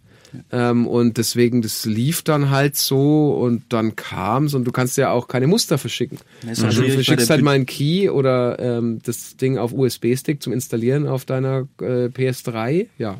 Ähm, und deswegen war es auch für dich im Marketing und in der PR nie so richtig greifbar, das ganze, das ganze Spiel. muss doch schwierig sein, irgendwie, wenn man bei den unterschiedlichen Ländern halt die Budgets verteilt oder so. Ja. irgendwie. Und wenn du halt nicht weißt, wo dann halt das Revenue dann praktisch Naja, landet, in dann dem hast du ja Moment- keine Rechtfertigung dafür, dann halt. Genau, also jetzt mal an einem Beispiel, wenn, ich sag mal, wenn ich jetzt ähm, für, für so einen Titel eine Tour mache und sage, damals, ich fahre jetzt zu Game One, ähm, und äh, die Zugfahrt oder der Flug kosten 300 Euro und wir gehen irgendwie noch was essen und hin und her und du gibst dann 750 Euro aus, dann hast du diesen Titel plötzlich mit minus 750 Euro in deiner Buchhaltung stehen, weil ähm, die Verkaufserlöse gehen gar nicht an die deutsche Niederlassung. Ja. Die gehen nämlich an die europäische oder an die amerikanische und das macht es dann irgendwie schwierig. Und da war das auch noch nicht so das Riesenthema Download Only. Download Only wurde dann noch dazu in der Zeit oft so als, äh, ja, das ist eh nicht gut wahrgenommen. Das war in der Anfangsphase, also, oh, der kommt Download Only. Äh, bis man dann mal gemerkt Ja. hat, dass das manchmal wirklich Sinn ergibt, war so, oh, oh, und Ja, Sonic ist- ist Episode nicht gut genug für ein 1, Retail äh, reicht's wohl ja. nicht für ein, für ein Boxed Product. Ähm, schwierig.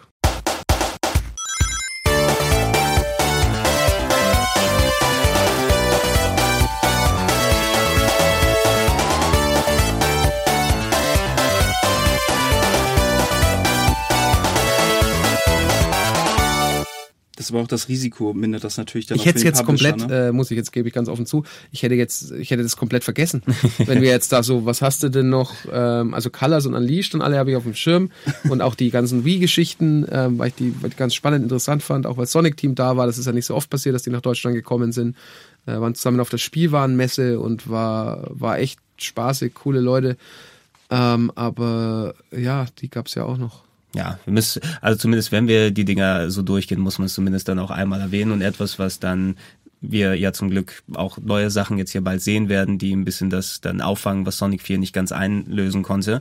Ähm, wir sind dann aber angekommen bei dem Titel, der, glaube ich, endlich mal die 2D-spielbaren und die 3D-Welten richtig versöhnt hat. Und da haben wir auch dann die Beiträge hierzu gemacht. Da bist du auch damals, Fabian, auch noch zu Game One und Play-Zeiten zu uns gekommen. Wir haben dann irgendwie mit hier mit dir, Marc und Gunnar irgendwas gedreht, weiß ich noch. Ne? Also, Ja, äh, der, ähm, der äh, blöde PR-Heini war in den Kommentaren damals, der äh, jetzt mal schnell seine Krawatte abgenommen hat, äh, wo ich mit Gunnar äh, Sonic äh, Genau, wo wir Generations auf, auf die spiel, ja. Website dann auch gepackt haben. Sonic Generations, super Titel. Ja, War, war rund, war sehr versöhnlich, ähm, hatte genug Retro, hatte genug Neues.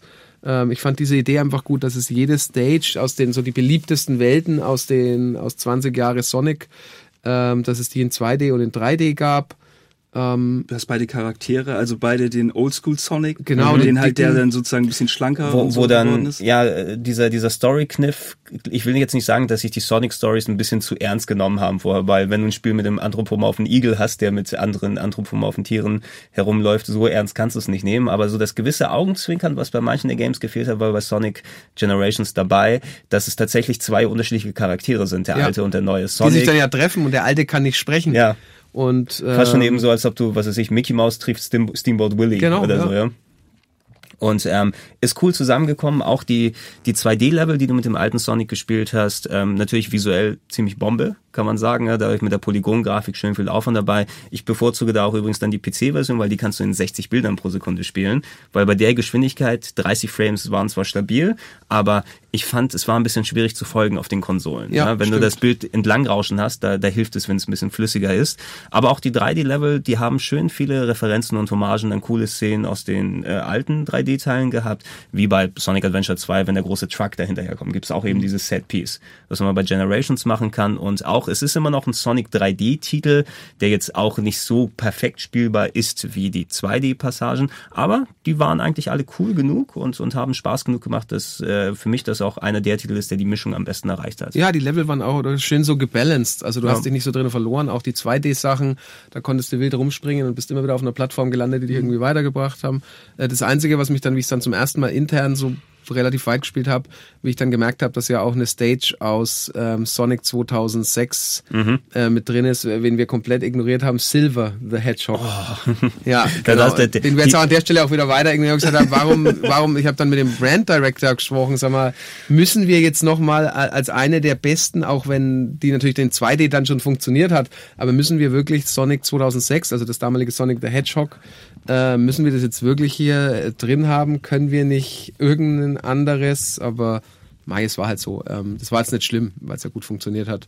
Aber ich war noch traumatisiert eben von den. Autos, die man rumgeworfen hat in Sonic 2006. Ein bisschen PTSD dann, so eine alte Vietnam-Flashbacks hast du ja, bekommen. ja, die Autos, ich hatte das verdrängt, dass Silver the Hedgehog dann in, in der Feuerwelt, äh, in der Apokalypse Autos rumgeworfen hat. Was zur Hölle? Ja. Im wahrsten Sinne des Wortes. Ja.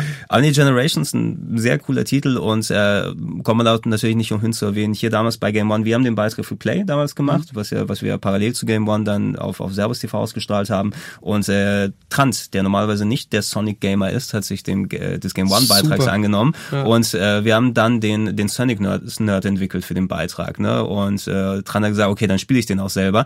Der dem Phänomen, äh, über das wir gesprochen haben, ja, dass hier, ah, Mecha, Mecha, Mecha, der neue Sonic-Titel kommt und so weiter, äh, hat Trans sich eben eine eurer Sonic-Mützen angezogen, die es damals so in einer E3-Party oder sowas gab, wo eine Handvoll nochmal über waren. Ja. Und die Hosenträger ganz weit oben, den Game Gear in die Hand und dann, oh, jetzt schon wieder ein neues Sonic. Ja. Was ist denn jetzt hier los? Und das war, glaube ich, einer unserer lustigsten Einspieler überhaupt, weil das war, ja. er, er läuft erstmal wie viel, zehn Minuten rum und meckert, meckert über Sonic und geht dann in den Laden und bestellt sich's vor. Ja. Ja. Ich nehme zwei. Und äh, der Punkt ist, diese Leute gab's. Also ich kannte die halt. Also ich fand den eh schon grandiosen Beitrag. Ich habe gesagt, Alter, woher weiß der eigentlich, mit was ich täglich zu kämpfen habe? Weil die, äh, wenn du jetzt noch, also es hört sich an, wenn du jetzt noch ein Sega-Fan bist, ein Die Hard Sega-Fan oder ein Sonic-Fan, dann bist du halt echt leidensfähig, weil es gab halt einfach viel mehr Auf und Abs. Also Nintendo hat natürlich auch mal in abgehabt im Sinne von, vielleicht war Mario Sunshine und der Gamecube nicht so gigantisch wie alles andere, aber es war halt immer noch eine brillante Qualität, die sie abgeliefert haben, auf immer ihren eigenen Konsolen. Aber wenn du diese ganzen nach Ausschläge nach oben und eben auch nach unten alle mitgenommen hast, dann wirst du genau so ein äh, Sonic-Fan. Ist ein bisschen wie HSV-Fan sein, ne? Genau, ja, naja gut, das hat sich ja bald erledigt. Das hat sich jetzt ja wirklich bald erledigt. Ähm, wohingegen Sonic ja äh, im Gegensatz zum HSV ähm. Also ist, da- ist da- immer noch in der ersten Liga. da lehne ich mich jetzt weit aus dem Fenster. Die, es wird halt mit äh, Sonic Mania halt so derbe in die Champions League äh, zurückkehren, wie ähm, Also meinst du Champions. League statt Relegationsplatz? Absolut, ja. Also da, ähm, ich meine, da kommen, und das ist eine meiner schönsten Anekdoten, wo du einfach nur schreien willst, ähm, um dieses ganze Thema, mal, dass du es nicht allen recht machen kannst, nie mehr. Das geht bei dieser, bei, bei dieser Marke nicht mehr. Sonic CD von Christian Whitehead, was wir erwähnt haben, kam dann eben raus für iOS. Ähm, circa 20 Jahre auch, nachdem es ähm, eben auf dem Mega-CD, Sega-CD ursprünglich kam. Richtig guter Port, eben mit Japanisch, Englisch und die Menüs geil gestaltet und alles neu gemacht und überarbeitet und verbessert. Und eins der ersten Reviews im deutschen App Store, ein, ein Stern, miese, was für ein, nicht scheiße, aber miese Pixel-Grafik wie vor 20 Jahren. und ich saß so davor und gedacht, entweder der geilste Trolle, dann habe ich mir gedacht, nee, nee, nee, das ist Einfach, leider, einfach nur Assi. der hat sich's jetzt gekauft, für, das hat damals 4,99 oder so gekostet. Ähm, und jetzt ist er enttäuscht, dass das miese Pixel-Grafik wie vor 20 Jahren hat. Oh Mann, das ich, äh, ich, hab, ich war einfach da gesessen und ich glaube, ich hab, innerlich habe ich geweint. Aber, und das wird auch bei Sonic Mania sicher auch einer reinschreiben, ähm, das ja noch nicht veröffentlicht ist, aber ich bin mir sicher, da kommen die ähm, enttäuschende Pixel-Grafik. Düdeliger Düdelsound. Ja. Kennst ja, also wenn wir eh schon bei dem Thema sind, äh, Sonic Generations war ja das Spiel, womit man das 20-Jährige von Sonic Ja. gefeiert hat und war ja auch ein sehr schönes Ding, um das dann dementsprechend zu würdigen. Ähm, Sonic Mania, ist es das offizielle 25-Jahre-Spiel oder ist es das Das wurde Project? im Rahmen des 25-jährigen Jubiläums, das ansteht, wurde es ja zusammen mit einem anderen neuen Sonic. Ähm, also Genau, es Project. Sonic 2017 ist hier Genau, vermerkt. äh, wurde es ja angekündigt, ähm, aber es ist jetzt nicht das offizielle 25 Jahre Sonic, sondern es erscheint im Rahmen, Im Rahmen des äh, 25-jährigen Jubiläums. das ist ja. ein bisschen sowas wie das Year of Luigi. ja, kannst, ne? genau, so kannst du es sagen. Ja. Ja, Super Luigi U. Aber der, also da bin ich äh, der Hype. Also ich finde den Trailer von Sonic Mania. Der, der Trailer, der Trailer ist Hammer. Ich habe wahrscheinlich auch noch die Musik noch mal kurz hier reingepackt. Also ähm, ich bin auch nicht mehr so leicht zu flashen, eben weil man ja schon so viel gesehen und erlebt hat, was so die Videospiele dann angeht. Aber das hat so richtig die richtigen Knöpfe bei mir gedreht. Ne? Der Look ist cool, ja, die äh, Ehrfurcht gegenüber den den klassischen Elementen sozusagen. Also als ich auch da die spielbare Demo gesehen habe, die stimmt auch. Ne? Es fängt an wie die klassische Green Hill Zone Ja. und auf einmal expandiert das alles.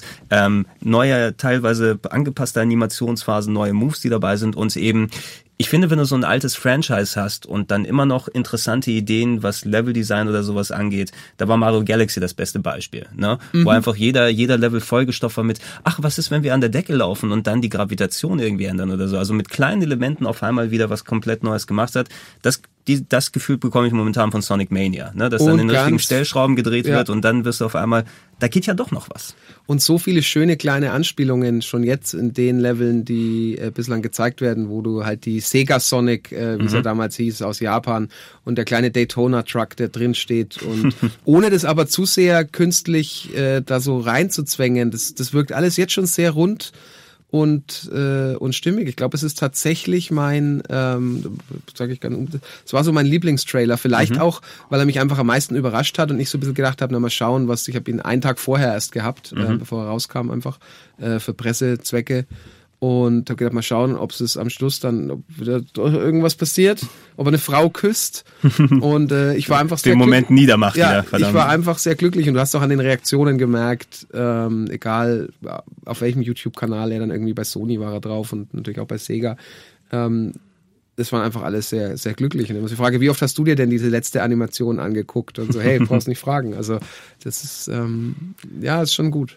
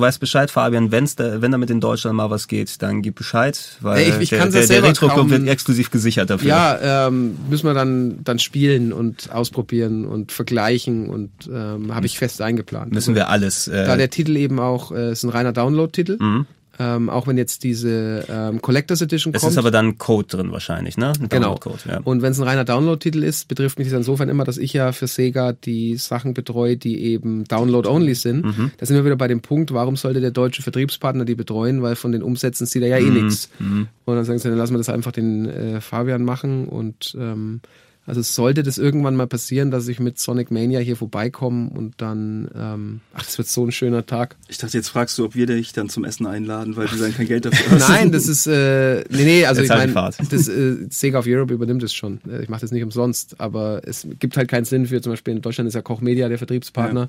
Ähm, warum sollen die einen Mitarbeiter schicken, wenn sie davon keinen Cent sehen? Ähm, und wir werden aber gar nicht essen gehen, wir werden einfach hier sitzen und Sonic Mania spielen. Mhm.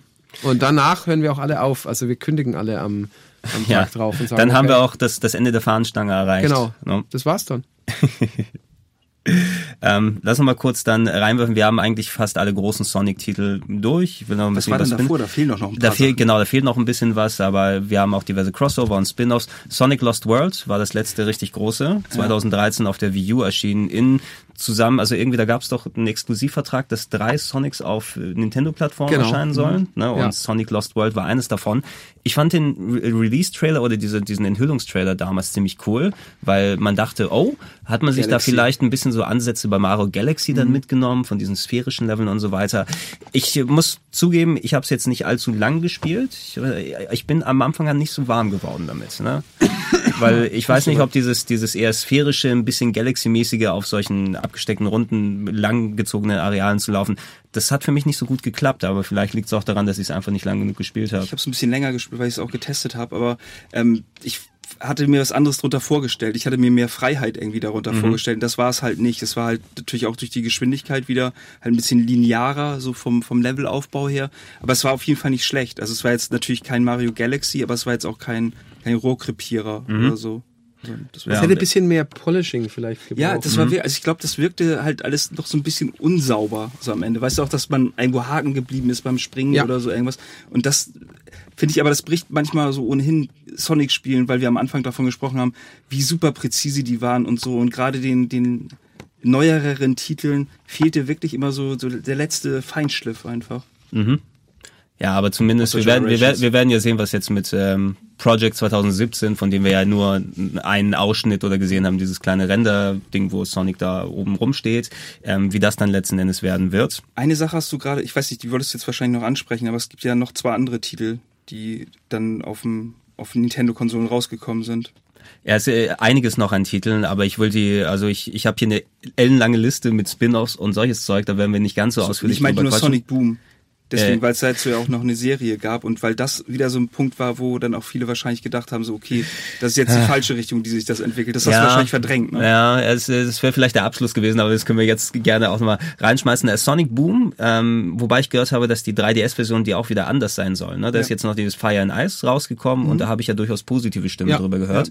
Ähm, die Wii U-Fassung von Sonic Boom, was im Teilen, wie du gesagt hast, Marc, mit der neuen Animationsserie, wo die Charaktere jetzt neue Designs bekommen haben, wo Knuckles auf einmal irgendwie so ein langgezogener Neandertaler ist. Für die Kids, oder Sonic hat einen Schal jetzt, das ist doch, ne? Mit dem er jetzt herumläuft, anscheinend cool genug ist und als Serie dann gut funktioniert. Leider, also ich weiß es nicht, das ist wohl neben Sonic 2006 eben der Titel, wo am wenigsten zusammengekommen ist für mich. Ne? Weil technisch war das nicht allzu rund auf der Wii U. Spielerisch hast du eben Passagen, die auch nicht so ganz funktionieren, trotz der Charakterwechsel, die du da machen kannst. Und alles in allem leider relativ enttäuschend. Es war ein bisschen mehr so das Spiel zur Fernsehserie, weil Ja. die ja in den USA kam und nicht andersrum Mhm. die Fernsehserie zum Spiel. Die Fernsehserie war nämlich erstaunlich gut. mhm, ja. Ähm, das war auch wieder so ein bisschen, naja, die müssen halt jetzt rauskommen und ähm, die wurden ja auch komplett extern entwickelt. Äh, Big Red Button hat es, glaube ich, gemacht. Mhm. Und das hast du schon, wenn du es vom Anfang an näher verfolgt hast, konntest du dir schon denken, dass es ein bisschen schwierig ist. Die erfolgreichsten, das Lustige ist, dass ja, ähm, auch wenn es kein richtiges Sonic-Spiel ist, aber die erfolgreichsten Sachen ähm, dann ja tatsächlich nochmal Mario und Sonic waren. Und nicht jetzt, dass, dass wir jetzt alle Spin-Offs, dann können wir nochmal zehn Stunden reden. Aber die haben auch für die Marke, wo wir gesprochen haben, von Sonic nochmal extrem viel Positiv was getan. viel getan. Ja, dann war das plötzlich wieder, ich meine, Mario steht ja eh außer Frage. Ja. Aber das war, da hat die Sonic-Marke extrem profitiert von den Mario und Sonic Ja, es Spielen. war, äh, also äh, gehören ja auch zu den meistverkauften irgendwie mit auf der Ja. Wii U. Da hast du ja auch irgendwie so 10 plus Millionen. also gerade auf Wii war das ja, Ja, gigantisch. Äh, genau, auf das der, erste, auf der das Wii. ging- Ich habe damals auch den Game One Beitrag gemacht, als es dann rausgekommen ist, sind wir auch in die Turnhalle gegangen, haben dann Action dann angestellt. Aber für so ein Track and Field äh, Sportkonzept Olympia Games gibt's natürlich immer wieder, aber dass du dann das große Zusammentreffen von Mario und Sonic und eben auch die reiche Geschichte an Charakteren hast, die gegeneinander antreten können, in coolen Minigames, ne? Und äh, viele unterschiedliche Sachen, die mal gut funktionieren und mal nicht ganz so gut, aber man kann ja auswählen, welche man macht. Ähm, hat super viel Spaß gemacht. Das auch. hat das auch ein bisschen positiviert, weil wir sonst ja immer von, ich sag den Begriff jetzt einfach mal von Sonic and his shitty friends irgendwie reden, dass es da wirklich so ist, dass du halt einmal die, die Nintendo-Charaktere hast, dann die Ja, ich Sonic-Charaktere. war, ich war kurz eingeschlafen. Was hast du gesagt? ja. und dass man da dann wirklich auch so ähm, Charaktere spielt, die man sonst vielleicht jetzt in der in, im Spiel selber oder in den Sonic-Spielen jetzt nicht so besonders Genau. positiv fand, aber halt in diesem Zusammenhang mit äh, Olympische Spiele und dass man halt eine Figur dann auswählt, mit der man dann die verschiedenen Disziplinen dann Ja, wenn du sagst, also es, positiv. es passt ja dann auch zusammen, dass du den Schwimmwettbewerb mit dem Alligator machst. Zum Beispiel. Ne? Das ist dann und und die die Dinger sind ja auch gut designt und die Charaktere haben da gut zusammengepasst. Also du hast auch oft genug Olympia um das zu machen. Wie, viel, wie viele gab es? Es gab das Ur das Urgame auf der Äh, Wii, Peking, Peking dann London. London und ein Winter Games, Rio. ne? Jetzt? Äh, nee, es gab ja noch eins. zwei ähm, Winter gab's. Genau. Ja, ja, da, wir haben jetzt eins vergessen. Und ist es nicht so, dass bei den DS-Fassungen oder 3DS ja mittlerweile dann auch Disziplinen teilweise Sochi. anders waren? Sochi ja, dabei, Ja. Russland. Andere, ja, sind Ja. andere Disziplinen auf jeden Fall dabei und teilweise selbe Disziplinen, die sich dann anders spielen, weil die Steuerung anders ist, weil der 3DS dann zum Beispiel Ja. irgendwelche Sachen machen kann, die dann halt die Wii damals nicht konnte. Mhm. Die waren auch echt, also richtig, richtig cool. Also die haben Spaß gemacht und vor allem, weil, also ich bin damals mit sowas wie California Games und Summer Games und so aufgewachsen Mhm. und sowas fehlte dann einfach und dass du wirklich zusammen im Wohnzimmer sitzt und dann so eine Spiele spielst, wo es dann auch ein bisschen auf Skills dann ankommt oder auf irgendwie gutes Du Timing musst gut, so. gut Eiskunst laufen können. Das ist das Wichtigste. Vor Ja, aber die, die, die haben gut äh, funktioniert. Ich verfolge die heutzutage nicht mehr ganz so aktiv, weil ich habe meinen sozusagen Multiplayer Sonic und Mario Phil schon bekommen damals mit den alten Sachen. Aber ich denke mal, das ist eben einer dieser Dauerbrenner-Titel. Ne? Also so, das kannst du eben neben Mario Kart äh, und äh, neben Super Mario Bros. Wii, Wii U-Fassung da packen. Das kann jeder kaufen und zocken. wo du gerade auch Spin-offs sagst, also da, oder Mario Kart, da kommen Mhm. wir dann auch dazu, dass das eigentlich eine der besseren Serien war, wo man echt sagt, so hui, da ist Sonic auch in eine Richtung gegangen. Man hat ja auch probiert zu expandieren in verschiedene Bereiche rein, ob Genau. es Sportspiele ich, sind oder Ich bin so. tatsächlich jetzt hier auch bei den Rennspielen und ähm, es gab erstaunlich viele Rennspiele für Sonic. Wir haben das Sonic A angesprochen, was eben, wo du die Sonic-Charaktere hast laufen lassen. Das es gab erste, was die, ich gespielt habe, war Sonic Drift. es gab die beiden Sonic hatte. Mhm. Drifts auf dem Game Gear. Ja, das war so ein bisschen, nicht ganz Outrun-mäßig. Ähm, wie hieß denn dieses andere Game, was jetzt in der 3D Sega Collection dabei ist für den 3DS? Ähm, nicht Power Drift, das, das auch das, ähm, das Yuzuzuki 3D Game. War es Power Drift, wo du mit diesen kartmäßigen Autos herumgefahren bist? Das ist jetzt in der 3D Collection auf dem, auf dem 3DS mit dabei. Das solltest du wissen. Nee. Ich muss nochmal gucken, da nee, hat mich wieso sollte Sonic, ich das wissen? Ich weiß es nicht. ich glaube, es hieß Power Drift oder so. mein Das ist liebstes auch- Sonic, das war die Game Gear äh, Ding. Das Ja, Game das, Gear. das war vor allem so Mhm. geil, weil alle haben dann natürlich Mario Kart und so gespielt und dachte man sich so geil, auf dem Handheld jetzt auch so ein Spiel, das ist ja voll cool. Und ähm, ich fand's auch echt Ja, war, war gut.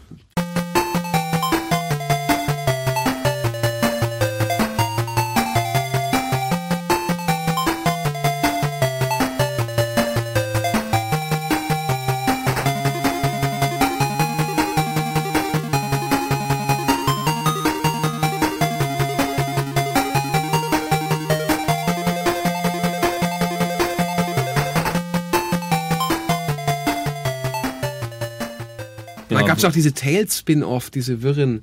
Äh, auf, auf dem Game Gear gab es ganz, ganz wirre Blüten, hat Sonic da getrieben. Ich habe vergessen, wie die hießen. Es gab so Tails, reine Ja, stimmt, Tails-Spiele stimmt, stimmt, stimmt. auf Game Gear. Vielleicht stolpern wir jetzt gerade noch drüber, wenn wir so in Racing oder solchen Games dabei sind. Hier sind auch noch etliche für Handys, für frühe Handys 2002 wie Sonic Racing Shift Up, Sonic Racing Kart, Sonic Kart 3DX mit dabei. Ähm, Sonic Riders, war das nicht das Ding mit den Boards? Ja, so? ja, genau. das ne? kam als Kinect-Version dann, Sonic Free Riders. Da Mhm. habe ich damals die PR mitgemacht und wir mussten im Kreis hüpfen und 360 Grad uns drehen und es hat schon Genau, funktioniert. da gab's mehr auch das, das Zero Gravity, sehe ich hier noch 2008. Sonic Rivals, das waren diese Genau. PSP-Ableger davon. Ähm, und das, was für mich am besten funktioniert hat in den beiden Versionen, die äh, Sonic und Sega All-Stars Racing. Ja, die waren was, gut. was für mich die besten Mario Kart-Alternativen sind. Ja. Ne?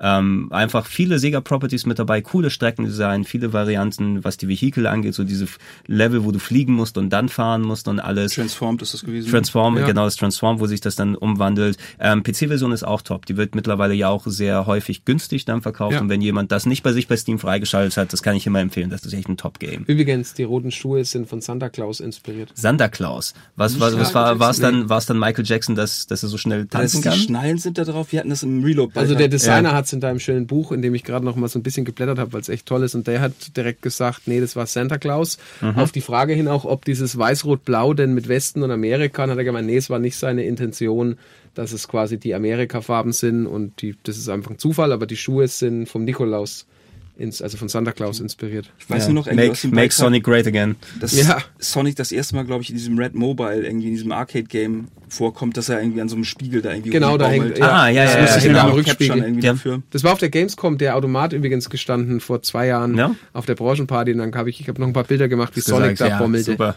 Ja, keiner hat es verstanden, aber für mich war es ein toller Ja. Moment. In, in Richtung Arcade Games übrigens, Sega Sonic hatten wir angesprochen. Es gab ja auch dieses Sonic the Fighters, was dann Ja. auf etlichen AM2 Collections sogar, gesammelt ne? ist. oder AM3, AM2. Ähm, lass mal gucken. Ist es AM2? durch Ja, die Fighter AM2 machen hat's ist das- gemacht. Ja, Ähm, was ja dann auf eine, einer der diversen PS2 Collections, glaube ich, war es ja genau. Gamecube war es auch, ja. War so ein bisschen, ich habe es nur ein bisschen gespielt, ist ein interessantes Novum gewesen, aber jetzt nicht, wo du sagst, das ist der Fighter schlechthin. Mir kommt so ein bisschen vor wie so ein Prototyp, so, hey Leute, wir machen mal übers Wochenende was. Das meine ich jetzt gar nicht zu sehr abwerten, weil AM2 natürlich Mhm. coole Sachen macht, aber es ist schon schwierig. Es ist schwierig mit dem, mit dem was auch so. Also ich habe nichts gegen so ein bisschen schrägere Prügler, was was nicht dem Standard entspricht. Ich mochte Fighters Megamix auf dem Saturn sehr gerne, wo Aha. du ja mit der mit dem Daytona Auto gegen die Palme aus Witcher Fighter gekämpft hast. Unter anderem, aber der Sonic Fighters ist, glaube ich, eine, eine interessante Randnotiz hier. Ach ja, hier, Educational Games sehe ich gerade für das Sega Pico. Oh ja, Ja. habe ich noch original verpackt. Ich glaube, es gibt auch, es sei denn, es gibt auch keinen Grund, das auszupacken, es sei denn, du willst Ja. Tales in the Music Maker spielen oder Sonic Game World oder Sonic Schoolhouse. Ich habe, glaube ich, keins von denen. Ähm, aber ja, äh, Sega Pico. Ja. Ja. Ähm, hier haben wir diverse Spin-offs und da sind ein paar coole Sachen dabei. Eins meiner Lieblings ist äh, Dr. Robotnik's Mean Bean Machine. Ja. super. Kommt Sonic natürlich nicht vor, ist ja Puyo Puyo, eigentlich die Puzzlespielserie, die mittlerweile ja auch hierzulande unter Puyo Puyo läuft. Äh, aber dann hatte man das eben auf Sonic gebrandet, die Charaktere ausgetauscht gegen Sonic-Charaktere und ja, ähm, ist ein Top-Puzzle-Game. Ne? Gibt's ja auch mittlerweile in Kombination mit Tetris sogar. Ne? Jetzt äh, bitte erwähne aber auch noch Sonic Spinball dann, wenn wir Das wäre das nächste. Dann Sonic. Spinball, was dann den, den kleinen Minigag mit den, äh, wo Sonic als Pinballkugel in Sonic 2 benutzt wurde, zu einem ausgewachsenen Spiel gemacht hat. Ähm, hat ein bisschen geruckelt auf Mega Drive, weiß Ja. ich noch, ne? Also da, Aber da war ist es- egal, Sonic als Flipperkugel, Casino Zone. Es, pass, es passt ja perfekt. Ne? Ja. Nintendo hat das Konzept ja auch dann später geklaut und Metroid Pinball draus gemacht. Und Macht Mario die, auch. Und Ma ja, aber Mario wurde ja reingequetscht. Ich meine, wenn du schon einen Charakter hast, der als Ball vorhanden ist, ist es ja logisch bei, bei Samus Aran oder hier bei, bei Sonic, dass du es mitnehmen kannst. Ich sehe hier Tails Sky Patrol für den Game Gear. Genau, das war das war die das, Sachen, ja. die du Mhm. äh, erwähnt hast. Tails Adventure für den Game Gear 95. Sonic Labyrinth für den Game Gear auch 95. Oh, und dann Dreamcast Sonic Shuffle im Jahr 2000. Das war der das Mario Party mäßige Game, ne? So ein Bimani-Kram war das?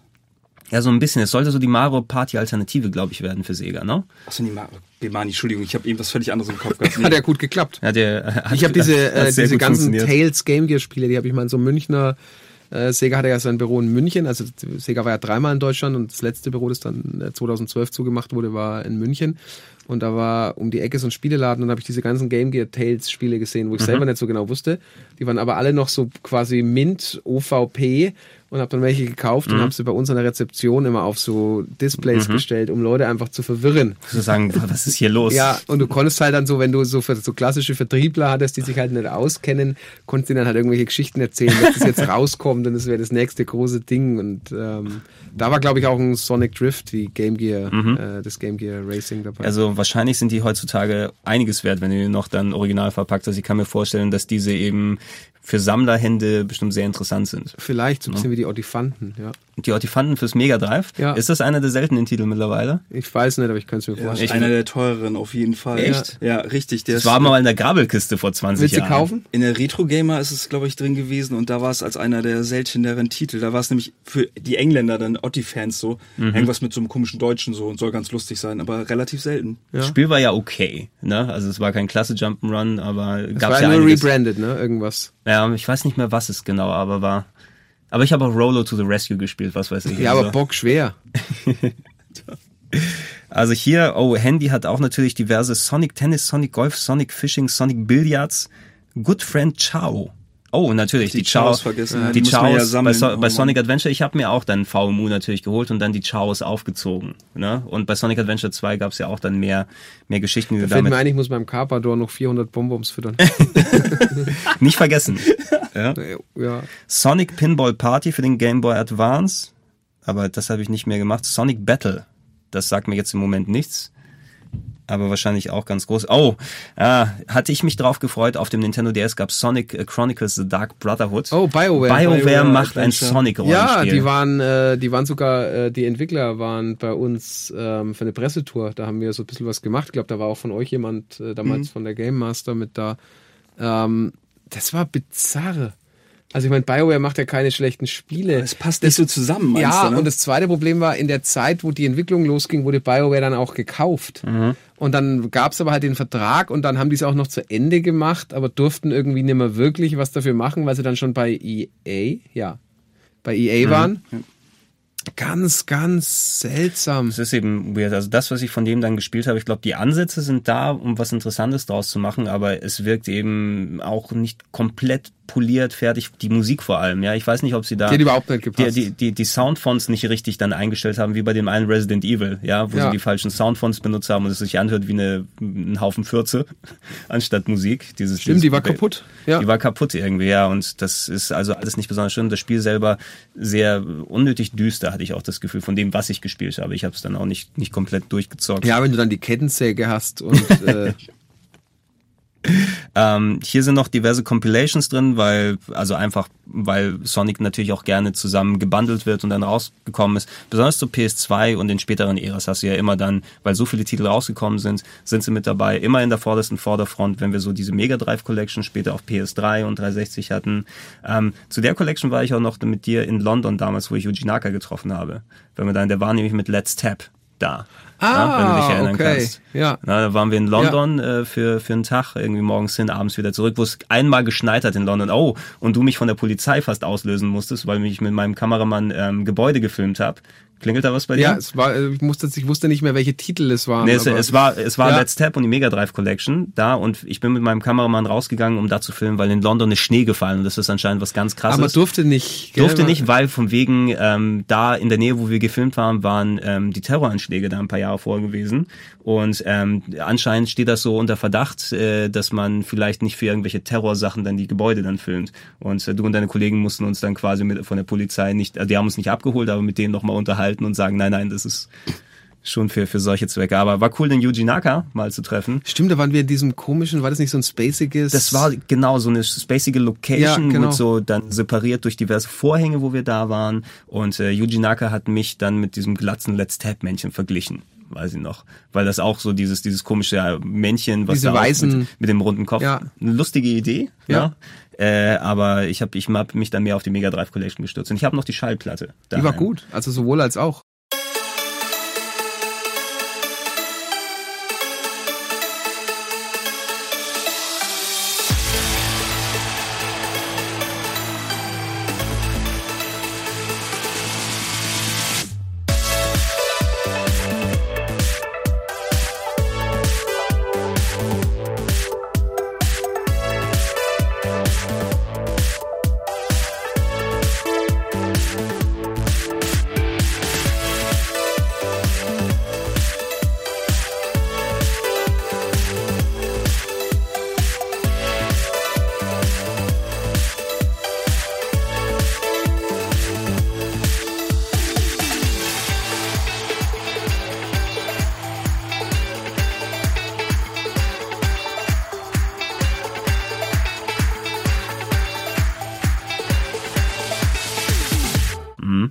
Da bin ich Ja. dir auch noch ewig für dankbar. Deswegen, ich habe auch meine Sega-Tasche mit. Meine ist, glaube ich, eine der wenigen, die noch ganz heil sind. Ja, aber du hast das die war- hässliche. Was? Ich, Ich- schi- beschimpf dich da ja immer. Was meinst du denn? Na, das war von allen die schlimmste. Es gab ja vier oder fünf Varianten von Ja, der was meinst du, Tasche. warum ich die benutze? Die anderen sind alle noch eingepackt im Schrank, verdammt nochmal. Okay, sehr gut. Deswegen, die mit Orange habe ich noch, ich habe die mit Blau und ich habe die schwarze. Ich Genau, hab, die mit Orange ist die, Das ist die beste. erste, ja. Ja, ich habe nur die die blaue. schön noch verpackt. Ich habe die blaue daheim.